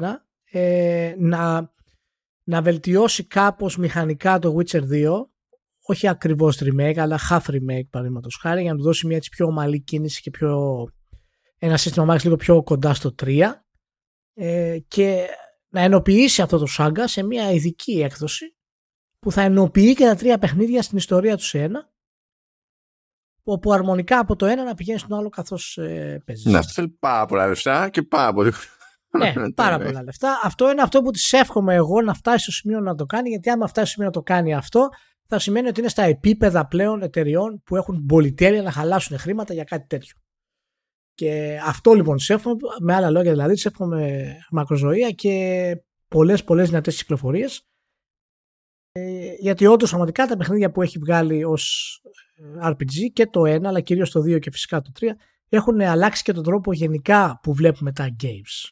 Χωρίς την παρουσία του Witcher 3 παραδείγματος χάρη τα Assassin's Creed θα είχαν πολύ καλύτερη εξέλιξη. Δεν θα είχαν τόσο κρά. Το ίδιο θα είχαν και άλλα RPG. Δηλαδή έχουν αλλάξει πάρα πολλά στο πώς βλέπουμε ορισμένα παιχνίδια πλέον μετά το, το Witcher 3. Και από τη στιγμή που είναι και σε pre-production το, το Witcher 4 μπορούμε να, έτσι, να, να πούμε λιγάκι τι θα θέλαμε για το, για, το, για το Witcher 4. Και ένα από τα βασικά κομμάτια που θα ήθελα εγώ προσωπικά στο Witcher 4 είναι να μην πέσουν στην παγίδα του sandbox. Να μην πέσουν στην παγίδα δηλαδή που μας προσφέρει η Bethesda γιατί έχει άλλη προσέγγιση η Bethesda ε, ή στον τρόπο πούμε, gameplay που είχε το Cyberpunk το οποίο χρειάστηκε πολύ καιρός για να μπορέσει να γίνει καλό και πάλι δεν ήταν τρομερό αλλά να μείνει πιστή στο κλασικό της κομμάτι για να το τελειοποιήσει που έχει να κάνει με απλά συστήματα RPG ε, και να μην προσπαθήσει να εφεύρει ξανά πούμε, τη ρόδα για αυτό το κομμάτι. Και εύχομαι να μείνει πιστή και στον τρόπο που κάνει τα παιχνίδια της, να μην την ενδιαφέρει ε, πώς θα φανεί στους ε, woke ε, το πώς πλησιάζει την τέχνη της και άσχετα αν υπάρχουν όντως στοιχεία στην εταιρεία η οποία είχαν ε, θέματα σεξισμού και προβλήματα, τα οποία η εταιρεία τα αντιμετώπισε. Ε, δεν θα ήθελα να φοβηθεί με το Witcher 4 και να βγάλει μια έκδοση παιχνιδιού η οποία είναι προσαρμοσμένη στα θέλω ας πούμε του Go Culture. Αυτά τα δύο πράγματα που εύχομαι για, τη, για τη CD Projekt και για, για το επόμενο Witcher Τόση, είμαι τόσο σίγουρος ότι θα, το επίπεδο του storytelling θα, και το γράψιμο θα είναι πάλι σε απίστευτα επίπεδα που δεν απασχολεί καν αυτό. Καν, καν δεν το σκέφτομαι ότι θα είναι πρόβλημα ή πρόσεξε πώς θα χειριστείτε αυτούς τους χαρακτήρες κτλ. Δεν το ξέρω. Ε, πάντως, ε, να κάνουμε και μια εδώ έτσι, ε, να, να πατήσουμε και λίγο τα φρένα σε αυτό το κομμάτι. Όντως μπορεί να είναι σχεδόν βέβαιο για το θέμα γραφής και ιστορίε κτλ. Αλλά προσέξτε το επόμενο Witcher, εάν προχωρήσει μπροστά, πιστεύω θα έχει προβλήματα. Πρέπει να πάει πίσω. Κάτσε, πώς το εννοείς αυτό; Να πάει ως prequel σε ιστορία. Α, λες το στο timeline. Ναι, ναι, σε σχολές και χαρακτήρες και σενάρια τα οποία έχει ήδη πείρα πώς θα τα χειριστεί η CD Projekt. Γιατί αν πάει μπροστά να δημιουργήσει τελείως δικά της πράγματα ε, υπάρχει αυτό το μικρό προβληματάκι που δυστυχώς το είδαμε και στο Game of Thrones ας πούμε εν τέλει στην 8η σεζόν όπου βγάλανε λαγούς με πετραχίλια ας πούμε από το καπέλο. Ε, οπότε ε, αυτό της εύχομαι της, ε, της CD Projekt και παρόλα αυτά. Και, και επίσης ε, ξέρουμε ότι θα χρησιμοποιήσει την Unreal Engine. Ναι, ναι. Ε, το οποίο ήταν και αυτό μια σωστή επιλογή και δείχνει ίσως και την αίσθηση που έχουν ως ασφάλεια που θέλουν να έχουν για το, για το Witcher 4. Δεν θέλουν να έχουν το πονοκέφαλο του tech, ενώ γουστάρανε πάντα με την πάρτη τους, ας πούμε. Ναι. Σου λέει, ας ας τραβάει το, το κουπί κάποιος άλλος να έχουμε ελεύθερα χέρια για άλλα πράγματα αυτή τη φορά. Εντάξει, αυτή νομίζω ότι ήταν μια αναγκαστική προσαρμογή που κάνανε μετά από τα προβλήματα που είχαν στο, στην ανάπτυξη του, του, του Cyberpunk, στο λανσάρισμα κυρίως του, του Cyberpunk. Έπαιξε και λίγο δράμα βέβαια εκεί πέρα. Γιατί βγήκε ένας δημοσιογράφος, βγήκε μια πηγή, λέει, σε μια εταιρεία στη Ρουμανία που κάνει quality assurance. Στο, ε, έκανε τέλος πάντων. Κάνει γενικά, αλλά έκανε και στο Cyberpunk 2077 ε, και έλεγε κάποια πράγματα ότι τέλος πάντων είχαν κουότα οι τέσσερις, ότι έπρεπε οπωσδήποτε να δηλώσουν τουλάχιστον τόσα bugs την ημέρα και κάτι τέτοια. Ε, και αυτό σημαίνει ότι έπιζε η CD Projekt με, με reports για πράγματα τα οποία ε, συχνά ήταν επουσιώδη και τους ζόριζε στο πρόγραμμα ε, και τη διαχείριση του, του όγκου. Τώρα, όταν η πηγή είναι μία, είναι λίγο σχετικά αυτά τα πράγματα. Βγήκε βέβαια κάποιος από την Quantum Club, τη, τη ρουμανική. Ε, βγήκε ο επικεφαλής βασικά, όχι κάποιος, για να πει ότι υπάρχουν ανακρίβειες σε αυτό το ρεπορτάζ. Βέβαια δεν κάνει τον κόπο να εξηγήσει ποιες είναι αυτές οι ανακρίβειες, οπότε αν δεν βγάλετε άκρη τώρα ποιος έχει κάνει μεγαλύτερη λαδιά, πόσο ισχύει, τι ισχύει και ό,τι να είναι, αλλά το δράμα συνεχίζεται, ρε παιδί μου, με αυτή την, την υπόθεση γενικά. Τώρα δεν ξέρω τι νόημα έχει αυτό, δηλαδή από την άποψη, γιατί ε, τώρα το quality assurance δεν είναι ακριβώς έτσι το πιο fancy μέρος της βιομηχανίας. Είναι, είναι κουπί, είναι χαμαλοδουλειά γενικά. Και υπάρχουν εταιρείες που το κάνουν αυτό ως εξωτερικοί συνεργάτες. Και όντως μπορεί μια παραγωγή να έχει και, πολλαπλού, και πολλαπλές εταιρείες να, να κάνουν στην ουσία testing στην, στην ίδια παραγωγή κτλ. Ε, μπορώ να πιστέψω άνετα ότι κάποιος είχε τη φανή ιδέα κάποτε να πει ότι θέλω να μου δηλώνει τουλάχιστον τόσα bugs μες στην ημέρα. Γιατί έχουμε να πιάσουμε κάποιο στόχο για να δείξουμε ότι είμαστε super και ό,τι να είναι.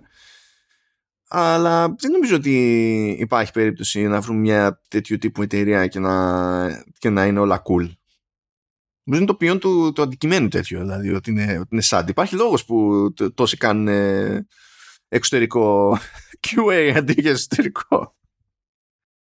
Ναι, εντάξει και προσθέστε το, το QA μην το μπλέκουμε άμεσα με το playtesting.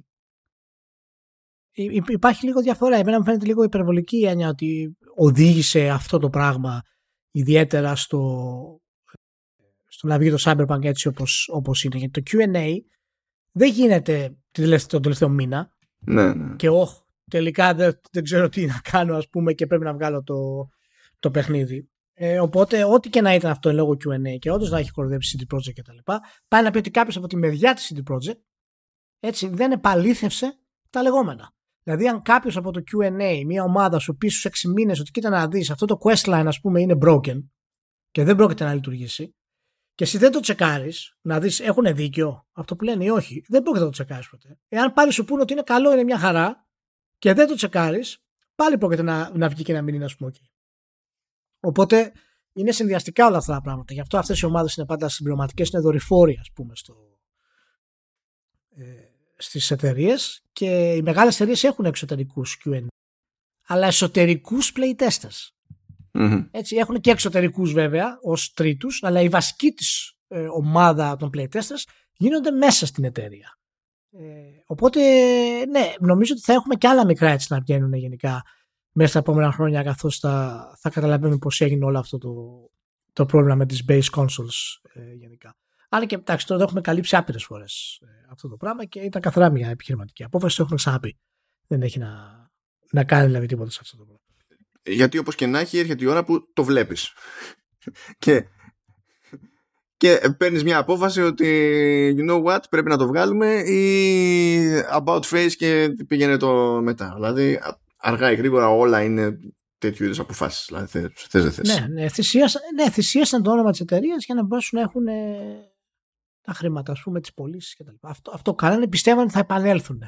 Και ως ένα βαθμό έχουν δίκιο ότι θα επανέλθουν, ας πούμε. Εντάξει. Αλλά το κόστος γενικά ήταν μεγάλο και θα ήταν πολύ καλύτερα για τη CD Projekt φυσικά να μην έχει περάσει όλη αυτή τη, τη διαδικασία. Δεν το συζητάμε. Γιατί ό,τι και να λέμε για το επόμενο Witcher, ε, όταν γίνουν οι ανακοινώσεις, θα υπάρχει αρνητικός δώρος. Και, δεν θα είναι, και δεν θα είναι άδικο να υπάρχει αρνητικός δώρος.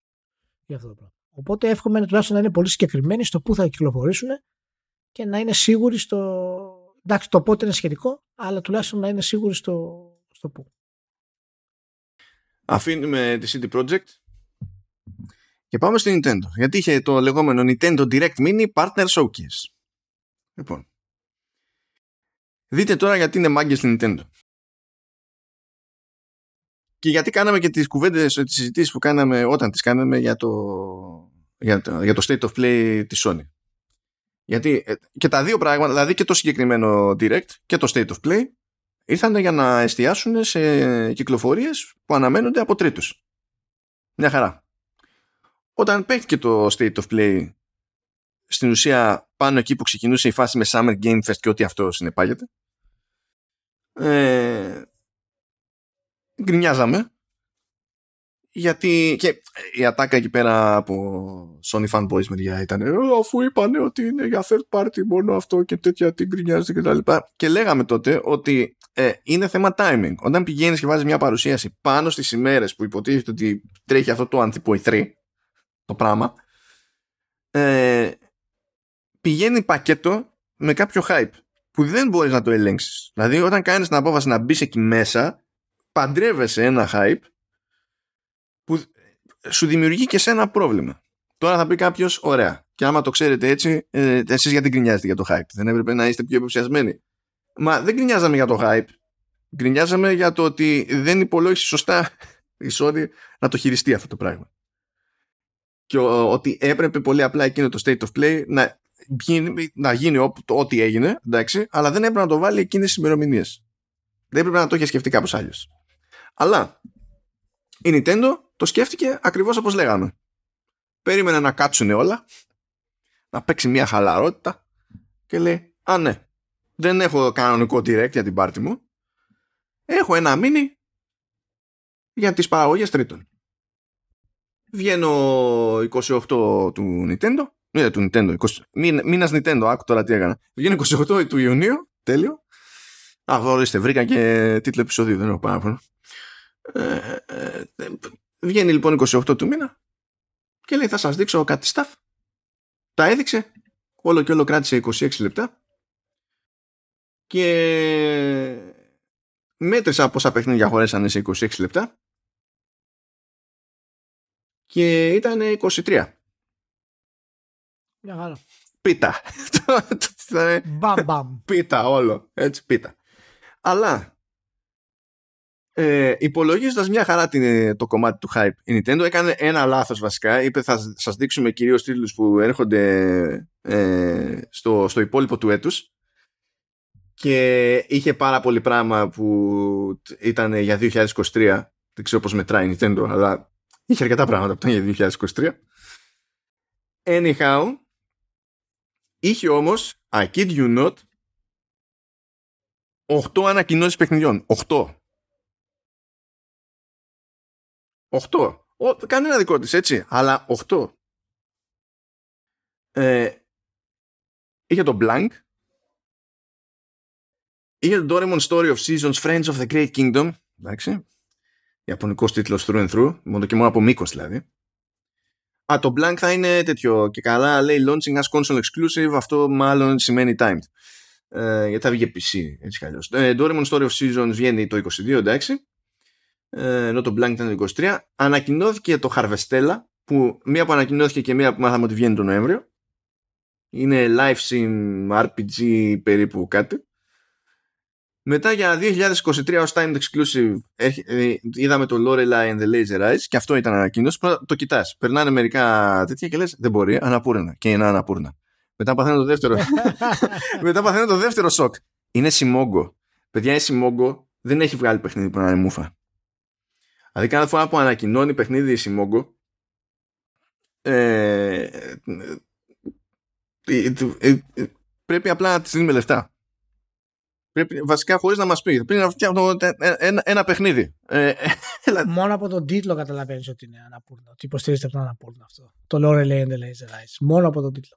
Και είναι πραγματικά φοβερό και να πούμε ότι η Αναπούρνα γιατί την αγαπάμε τόσο πολύ και εγώ προσωπικά την αγαπάω πολύ γιατί δεν είναι απλώς ότι τα παιχνίδια της είναι ξεχωριστά ε, και ότι έχουν ωραίες ιστορίες. Του κάνουν και άλλες εταιρείε αυτό. Δεν κολώνει να συνδυάσει πράγματα που είναι ασυνδυάστα. δεν κολλούν να συνδυάσει πράγματα τα οποία δεν σκέφτονται μπορεί να συνδυαστούν. Και από θέμα κινηματογραφικότητας και από θέμα gameplay, χωρίς να υπολογίζουν εάν αυτό είναι gameplay, δεν είναι gameplay. Δεν του ενδιαφέρουν αυτά τα πράγματα. Και το εν λόγω, ας πούμε, Lore Lane The Laser Rise είναι ένα puzzle adventure παιχνίδι και φυσικά έχει και, θα έχει πολύ καλή ιστορία κτλ. Ε, και αυτό είναι, είναι timed exclusive μάλλον, ε. Ναι, ναι, ναι. Ε, και μια και και είπα για τη Σιμόγκο συγκεκριμένα, που είναι Σουηδή εκεί. Ε, ο απλά επειδή δεν είναι νομίζω όνομα που θυμάται και το έχει κανένας πρόχειρο, να σας το κάνω εύκολο έτσι. Το, το προηγούμενο παιχνίδι ήταν το Sayonara Wild Hearts. Ε, είστε καταδικασμένοι απλά. Ωραία. Τι άλλο είχαμε; Uh, Mega Man Battle Network Legacy Collection. Εντάξει αυτό είναι σούμα και λίγο touch-up και τα λοιπά από παιχνίδια του Advance. Αυτό έχετε το 23 όπως και το Lorelai έχει το 23 μετά μία που αποκαλύφθηκε και μία που έρχεται 26 Αυγούστου το Pac-Man World Repack που είναι στην ουσία remake του Pac-Man World του, του PS1 Εντάξει. ε, ανακοινώθηκε το Railgrade που δεν πίστευα ότι μπορεί, μπορώ να δω τρέιλερ που να έχει να κάνει με σιδηροδρόμους ε, και, και, για κάποιο λόγο να μου κάνει κλικ. Ε, βγαίνει το 2022 νομίζω δεν διευκρινίστηκε super αλλά νομίζω ότι ε, θα καταλήξει να θεωρείται timed ότι βγαίνει PC και Switch αλλά θεωρώ απίθανο κάποια στιγμή να μην βγει καλού και ανακοινώθηκε και το Super Bomberman R2 που θα έρθει το 2023 που το προηγούμενο τα πήγε καλά για την Konami. Οπότε είναι απόλυτος λογικό να βγάλει sequel. Οπότε why not; Αλλά με αυτά και με αυτά 8 νέα παιχνίδια. 8, νέα, 8 νέα παιχνίδια αυτό όταν γκρινιάζουμε σε άλλες μπάντες για το πώς έχει στηθεί μια παρουσίαση, με ποια λογική έχει στηθεί και πότε μπαίνει, τι σημαίνει το πότε μπαίνει, πόσο κράτησε κτλ. Αυτή, αυτός ήταν ο καλύτερος τρόπος για να φανεί η διαφορά. Δεν έχει σημασία τι πιστεύετε για τα παιχνίδια. Σημασία έχει πώς το οργανώνει το μήνυμα το, η εταιρεία. Πάντως είναι, είναι φανερό ότι έχει φτάσει στο σημείο το Switch πάει στον αυτόματο. Μου θυμίζει βασικά τις εποχές του 3DS που μετά από κάποια στιγμή έβλεπες απίστευτα παιχνίδια να κυκλοφορούν που δεν πρέπει ποτέ ότι θα κυκλοφορήσουν, ας πούμε. Τελείως καινούρια, adventures, κλασικά, είχε ό,τι να είναι. Και τώρα η, η βιβλιοθήκη του Switch χαλαρά είναι από τις πιο ενδιαφέρουσες που, που υπάρχουν. Είναι πραγματικά εντυπωσιακό. Λοιπόν, παιδιά, παιδιά, για να καταλάβετε τώρα τι σημαίνει αυτό το σχόλιο του Ηλία. Στο, σε άλλο κομμάτι της παρουσίασης ανακοινώθηκαν κάποια ports. Που είναι τα εξής. Nier, Nier Automata The End of Your Edition ναι. το οποίο έρχεται τον Οκτώβριο ε, επίσης τον Οκτώβριο το Persona 5 Royal και παρακάτω Persona 4 Golden και Persona 3 Portable Καταλαβαίνετε, αυτά είναι δεν φταίω εγώ, μάλλον. Δεν φταίω εγώ αν η εταιρεία κάνει αυτό που πρέπει να κάνει. Με τα ports του Persona έκλεισε η παρουσίαση. Αυτό ήταν το κλείσιμο. Ναι, και, να, και να πούμε βέβαια ότι η εταιρεία ε, κάνει μεγάλες κινήσεις γιατί το Nier Automata The End of Yorha έτσι, έχει και αποκλειστικά κουστούμια. Έτσι, έτσι, έτσι. Δεν, είναι, δεν είμαστε δηλαδή του πεταματού. Έτσι κάνει assert dominance. αποκλειστικά κουστούμια του τι, που σημαίνει ότι πρέπει να αγοράσει. Καταλάβατε τι γίνεται τώρα. Λοιπόν, για να καταλάβετε ότι μιλάμε για παρουσίαση εταιρείας. Έτσι, όταν σου έχει κουστούμια to be, καταλαβαίνεις ότι υπάρχει πρόβλημα. Και φυσικά είχαμε και trailers από εδώ, ανακοινώσεις ημερομηνιών για διάφορα άλλα παιχνίδια και, και τα λοιπά, που δεν ήταν νέα παιχνίδια, έτσι. Ε, πήρε λίγο χρόνο εκεί, λίγο τροφαντό το Mario Plus Rabbit Spark of Hope, γιατί έχω γράψει εδώ πέρα Sparks of Home, δεν ξέρω γιατί. Sparks of Hope, τέλος πάντων, ναι ε, που βγαίνει και αυτό το, τον Οκτώβριο και φαίνεται επίσης καλοδηλεμένο όπως ήταν και το, το πρώτο ελπίζω να μην μου σκάσει τη μούρη αυτό το, το σχόλιο αλλά εντάξει τι είπε α, είχαμε και νομίζω και δύο surprise launches από την άποψη ότι ναι κοιτάξτε Portal Companion Collection μία που σας το δείχνουμε και μία που βγαίνει, και βγαίνει σήμερα δεν σας χάλασε ε, και αντίστοιχα το Little Noah Sign of Paradise. Τα κάνει αυτά. Αυτά τα κάνει λίγο πιο συχνά η Nintendo σχέση με τους άλλους. Ε, όχι πολύ πιο συχνά, αλλά τέλος πάντων είναι λίγο πιο κλασικό να γίνονται κάτι τέτοια. Και γενικά, casual, έτσι έκανε ένα αυτό και τέλος η Nintendo και δεν, δεν ξέρω αν, αν παραπονέθηκε κανένας.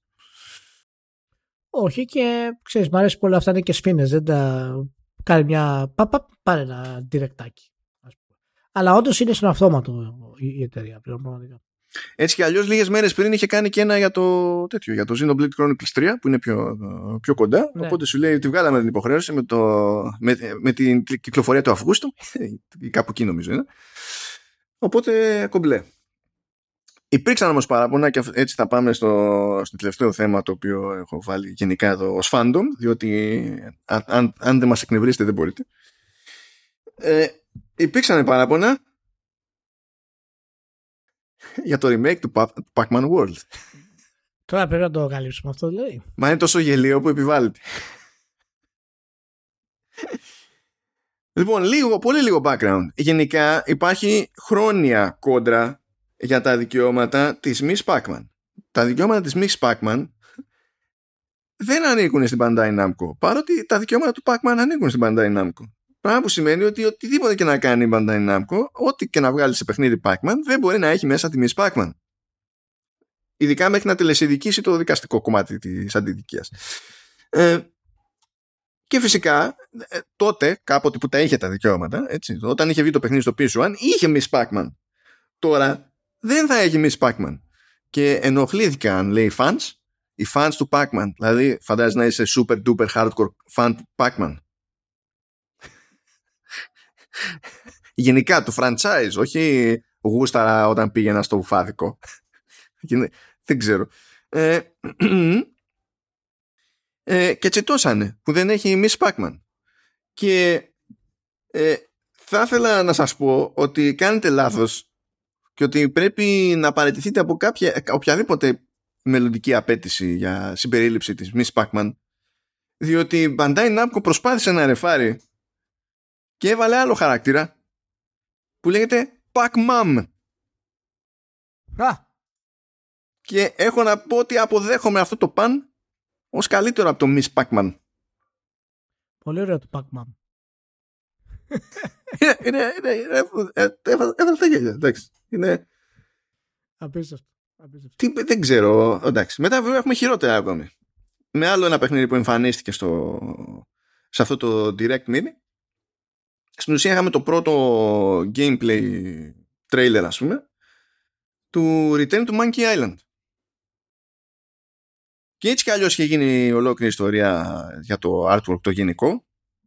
Είχαμε ξανασχοληθεί στο Vertical Slice είχε, κάνει, είχε γράψει και ο Gilbert του στυλ ότι παιδιά ξεκολλάτε Λέει αυτοί που με βρίζετε περισσότερο ξέρω, για το καινούριο το art style ε, είστε αυτοί που υποτίθεται ότι έχετε μεγαλύτερο καημό από όλους να βγει καινούριο Monkey Island και δεν, γίνεται αυτή η ιστορία. Αυτά λέει είναι sad που συμβαίνουν. Και βγήκε το gameplay trailer και του την πέσανε πάλι του Gilbert και τσίτωσε και λέει στο... Δηλαδή το, το, το πλημμυρίσανε σε, σε σχόλια στο blog και το και ήταν πολύ, πολύ αρνητική φόρτιση ρε παιδί μου το, το πράγμα και ο τύπος είπε πάρα πολύ ωραία δεν ξαναγράφω ποτέ στο blog για Monkey Island. Και κάπως έτσι ξεκίνησε ένας χαμός και στο τέλος έπεσε και το blog. Το όριξε, μπούκωσε, επειδή σκάσαν όλα τα τρόλ του σύμπαντος. Ε... Ναι, ναι. Μιλάγα, έλεγα πριν και για τους ε, μέσους gamers γενικά. Ε, το τι είμαστε. Είναι κατάντια, πραγματικά. Εντάξει, προφανώς τα, τα παιδιά που κάνουν τέτοια σχόλια έχουν διάφορα ψυχολογικά. Ε, αυτό δεν έχει να κάνει με την αγάπη για το game. Και η αγάπη για το game είναι κάτι προσωπικό και κράτη για τον εαυτό σου. Ε, να φτάσεις σημείο να κάνεις τραγικές επιθέσεις ώστε να αναγκάσεις τον δημιουργό να κλείσει το διάλογο, να σταματήσει το διάλογο με την κοινότητα, είναι πραγματικά τραγικό και βγήκαν φυσικά και αρκετοί developers μετά και είπαν ότι για αυτούς τους λόγους πολλές εταιρείες θα αποφασίσουν να μην συζητούν για τα παιχνίδια τους ε, πιο πριν. Και είναι σωστό είναι από τα λάθη που έκανε Naughty με το Last of Us. Καλά, είχε και leak, έτσι. Ε, ναι, εντάξει, τώρα κατά πόσο ήταν leak αυτό ή όχι, τώρα εντάξει. εντάξει. Αλλά γενικά ναι, είχε leak, δεν το περίμενε κατά πάσα πιθανότητα, αλλά τέλος πάντων ε, είναι καταστάσεις οι οποίες δεν μπορούν να, να ελεγχθούν από τους developers ε, πλέον και το νέο art του, του Monkey Island που είναι έτσι αρχή αυτό το paper doll ας πούμε στυλ ε, φυσικά σε κάποιον δεν μπορεί να αρέσει, σε κάποιον μπορεί να αρέσει κτλ. Ε, εγώ το θεωρώ έτσι πολύ χαριτωμένο και πολύ έτσι αεράτο. Είναι τέτοιο. Είναι από τον εκείνο που ήταν ε, στο Little Big Planet και το Terraway. Οπότε δεν κάνει και. Δεν είναι και κουφό ότι έχει γίνει στροφή προς τα εκεί. Είναι το στυλ του δηλαδή. Ναι, ναι.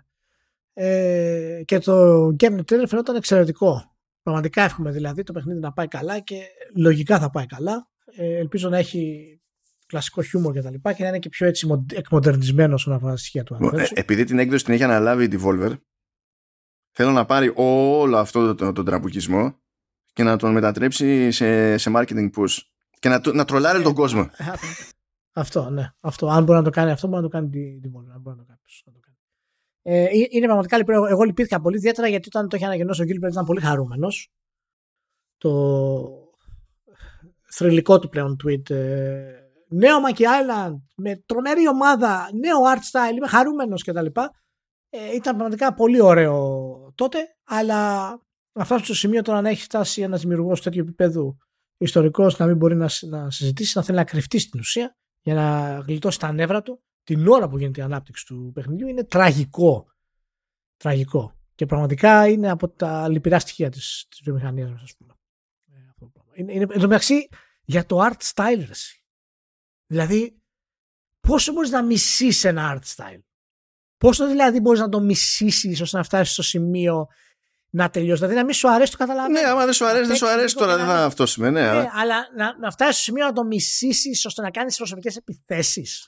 Βλέπω του λέγανε και κάτι κουφά που τώρα θα έχει να κάνει με κάποια λεπτομέρεια που τους τη βάρεσε στο τρέιλερ. Α πούμε ότι και καλά είναι ε, και αριστερίζουν στα προπαγάνδα και, και τέτοια. Ε, γιατί δεν, δεν, δεν αφιέρωσα ενέργεια να προσπαθήσω να συνδέσω το, αυτό το πράγμα με κάτι από το τρέιλερ, λυπάμαι. Γιατί είναι όλο pointless το, το πράγμα. Δηλαδή ε, ε, δεν, δεν, έχει, δεν έχει πραγματικά κανένα νόημα όλο, όλο αυτό το πράγμα. Είναι, είναι τραγικό. Είναι τραγικό. Τι να, τι να κάνει δηλαδή, αυτός να βγει να ξαναπεί τι, τι, πού, για, για, για ποιο λόγο; Τι, τι, τι να λέμε τώρα. Και μέσα σε όλα είχαμε και λίγο δράμα σχετικό σε αυτό το ύφος από Sony μεριά. Με Sony μάλλον, όχι από Sony. Λοιπόν, είδα μια εικόνα, αυτή την πέτυχα και εγώ να κυκλοφορεί στα social. Αλλά εδώ τέλος πάντων που έλεγε ότι τάχα μου 28 του μήνα θα είχαμε κάτι τύπου state of play ή κάτι για να ανακοινωθεί η ημερομηνία κυκλοφορίας του God of War Ragnarok κτλ. Όταν το είδα αυτό το πράγμα και, γιατί είδα ότι κάποιος είχε πάρει σοβαρά λίγο το graphic, ρε παιδί μου. Λέω κάτσε να δω. Και δεν υπήρχε καμία legit ανακοίνωση από τη Sony. Δεν υπάρχει τρόπος γενικά να υπάρχει κάποιο είδους state of play και να μην το έχει ανακοινώσει η Sony. Τώρα δεν ξέρω πώς το φάγανε αυτό το πράγμα. Εγώ μόλις είδα ότι δεν υπάρχει τίποτα από την πηγή που ήταν λογικό να έχει ξεκινήσει αυτό, λέω καλά. Ε, μπουρτα. Ψήθηκε όμως η κοινότητα. Έτσι, το φάγε. Το φάγε. Ήρθε η μέρα, πέρασε η μέρα, δεν ανακοινώθηκε τίποτα και άρχισε να ξεσπάει στους developers. Ε, σαν να χρωστούσαν τη συγκεκριμένη μέρα που βγάλε, έβγαλε κάποιος το μυαλό του τέλος πάντων να ανακοινώσουν πότε, πότε θα βγει. Και είναι τώρα τύπησα, ξέρω εγώ, σαν τα Monica Studio και λέει ότι άρχισαν και μου στέλνανε, λέει, ε, ακατάλληλες φωτογραφίες στα, στα social και με ρωτούσαν για την κυκλοφορία, πότε, πότε θα βγει και τα λοιπά και φυσικά τρελάθηκε και ο Πάρλοκ. Τι, τι, να κάνει κι αυτός. Δηλαδή, από την ταλαιπωρία στη, στην ταλαιπωρία και άρχισε και έριχνε και F-bombs. Δηλαδή είχε, τέτοιο, είχε τσιτώσει κι αυτός παιδί μου από ένα σημείο και μετά. Ε, ε, ε, λέει τώρα, ε, ε, ε, σηκώθηκε μετά άλλος και λέει ε, φταίνε οι δημοσιογράφοι και οι insiders που είπαν ότι θα ανακοινωθεί τίποτα. Ε, και τι πάει να πει αυτό; Μην το ψάχνεις, τι, τι, πάει να, τι πάει να πει αυτό; Μπορείς να έχεις μια πληροφορία και να, και, να, και να μην βγει. Αυτό τι σημαίνει ότι θα ξεκινήσει πόλεμος. Και λέει και ο Μπάρλο κιόλας ότι λέει, μην το, μη το στα ρίχνει λέει από εκεί. Το ζήτημα δεν, δηλαδή είναι, είναι άκυρο λέει όλο αυτό. όταν κάποιος έχει, όταν κάποιος έχει ψυχολογικά δεν, δεν, δεν αλλάζουν αυτά τα πράγματα. Τα ψυχολογικά αυτά βγαίνουν με πάρα πολλούς τρόπους. Αυτή η αιμονή, το πάθος αυτό το επίπεδο που διαστρεβλώνει την κοινή σκέψη και το common sense είναι ψυχολογικό πρόβλημα. Δεν είναι περίεργο. Δηλαδή αυτό που λέμε ως υπερβολική αγάπη ε, και σε φτάνει στο σημείο να διαλύσεις την κοινή λογική σου και να συμπεριφέρεις με αυτόν τον τρόπο και να μην μπορείς να καταλάβεις ούτε 5-6 βασικά πράγματα, είναι διαστρέβλωση. Οπότε δεν έχει νόημα να το συζητήσουμε. Πάντως, έχουμε όλους αυτούς τους gamers που κάνουν όλα τα κρά να, να κλείσουμε χοντρικά και με το post CA. δεν ξέρω αν το πρόλαβες αυτό, το οποίο έκανε. Υπάρχει ένα popular meme, ας πούμε, που λέγεται They are 10 but. Ε, και έκανε ένα post η EA ε, για τα games, τα, για τους gamers, στην ουσία που τους αρέσει να παίζουν single player games. Και λέει they are 10 για τους gamers, δηλαδή ότι είμαστε γαμάτοι, but they only like playing single player games. Φυσικά σε λιγότερο από 5 κλάσματα του δευτερολέπτου είχε φτάσει πάνω από τις 7.000 απαντήσεις κράζοντας για αυτό το, για αυτό το post. Ε, και ο Jack Septisai ο οποίος είναι Ιρλανδός YouTuber, έχει 30 εκατομμύρια συνδρομητές. Ε, τους ε, αντεπιτέθηκε ας πούμε για, την, για αυτή τη δήλωση. Η Obsidian έκανε tweet. Ε, ο Patrick Wicks, writer της Bioware, έκανε tweet. Ήταν μια, απορώ πως μια εταιρεία νομίζω ότι κάτι τέτοιο είναι, είναι καλή κίνηση και ας πούμε ότι θέλουν να κάνουν αρνητικό marketing για να προωθήσουν κάποιο hype κτλ. Ακόμα και έτσι με αυτή την ταυτότητα που έχει αυτή η εταιρεία αυτή τη στιγμή, έτσι, ενώ έχει περίοδους που είναι εξαιρετική, ακριβώς στο σημείο που προσπαθεί να γυρίσει τη ρόδα με το Jedi Fallen Order και όπου έχει πάρει και sequel. Να βγάζει τέτοιο meme, τέτοιο tweet. Τώρα ξέρετε τι έγινε αυτό έτσι, απλά κάποιος social media manager είχε την ατυχή σκέψη και ταυτόχρονα το περιθώριο να πατήσει send χωρίς να χρειάζεται να περάσει από πολλά μάτια και έγινε παρόλα. Έτσι, δηλαδή, okay. Ε, δεν είναι καν, δηλαδή δεν, δεν είναι τώρα καμιά απόφαση, ξέρω εγώ, κάποια στάση Όχι, ναι, από, ναι, από ναι, ψηλά, σίγουρα, δεν αλλά είναι. θα τον φας. Στα, Ναι, Στον ναι. χώρο των social θα, Ναι. θα τον φας. Τι θα γίνει τώρα. Δηλαδή. Απίστευτο, πραγματικά απίστευτο. Ε, Μου έκανε φοβερή εντύπωση. Ξαφνικά δηλαδή να βγάλεις τέτοιο πράγμα. Τέλος πάντων. Ε, εντάξει, για να μην λέμε όλους για τους gamers και εταιρείε κάνουν τα δικά τους.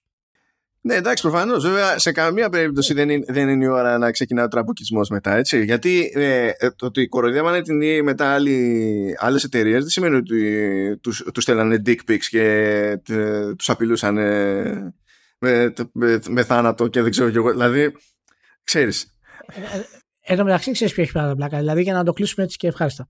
Έτσι, ε, αυτό δεν είναι μόνο φυσικά στο, στο Twitter. Δηλαδή, και στο Twitter, άμα ρωτήσεις γυναίκες, τους στέλνουν dick pics. Και πραγματικά εγώ αναρωτιέμαι, έχει ποτέ πιάσει αυτό; Δηλαδή, κάποιος έχει στείλει, πραγματικά παιδιά, αν το έχετε κάνει στο Tinder και έχετε βγει ραντεβού μετά, ε, στείλτε στο ένα μήνυμα στο Messenger. Θα σας αναφέρω στο, στο Vertical να πω μπράβο, αλήθεια σου. δηλαδή, κάποιος έχει στείλει dick pic ελπίζοντας ότι θα βγει ραντεβού και το έχει καταφέρει. Πραγματικά είναι, είναι εντυπωσιακό. Αν το έχει καταφέρει αυτό το πράγμα, μπράβο του. Ρε Ηλία, α, συγγνώμη τώρα. Υποτίθεται ότι έχεις να κάνεις με αγνώστους στο web. Θες να σπάσεις τον πάγο. Δεν σπάει ο πάγος με ένα dick pic. Η αλήθεια είναι ότι σπάει ο πάγος μάλλον. με ένα dick pic. Έτσι.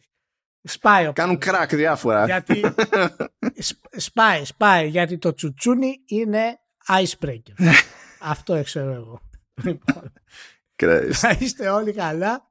Φιλάκια πάρα πολλά. Θα τα πούμε την επόμενη εβδομάδα. Γεια χαρά.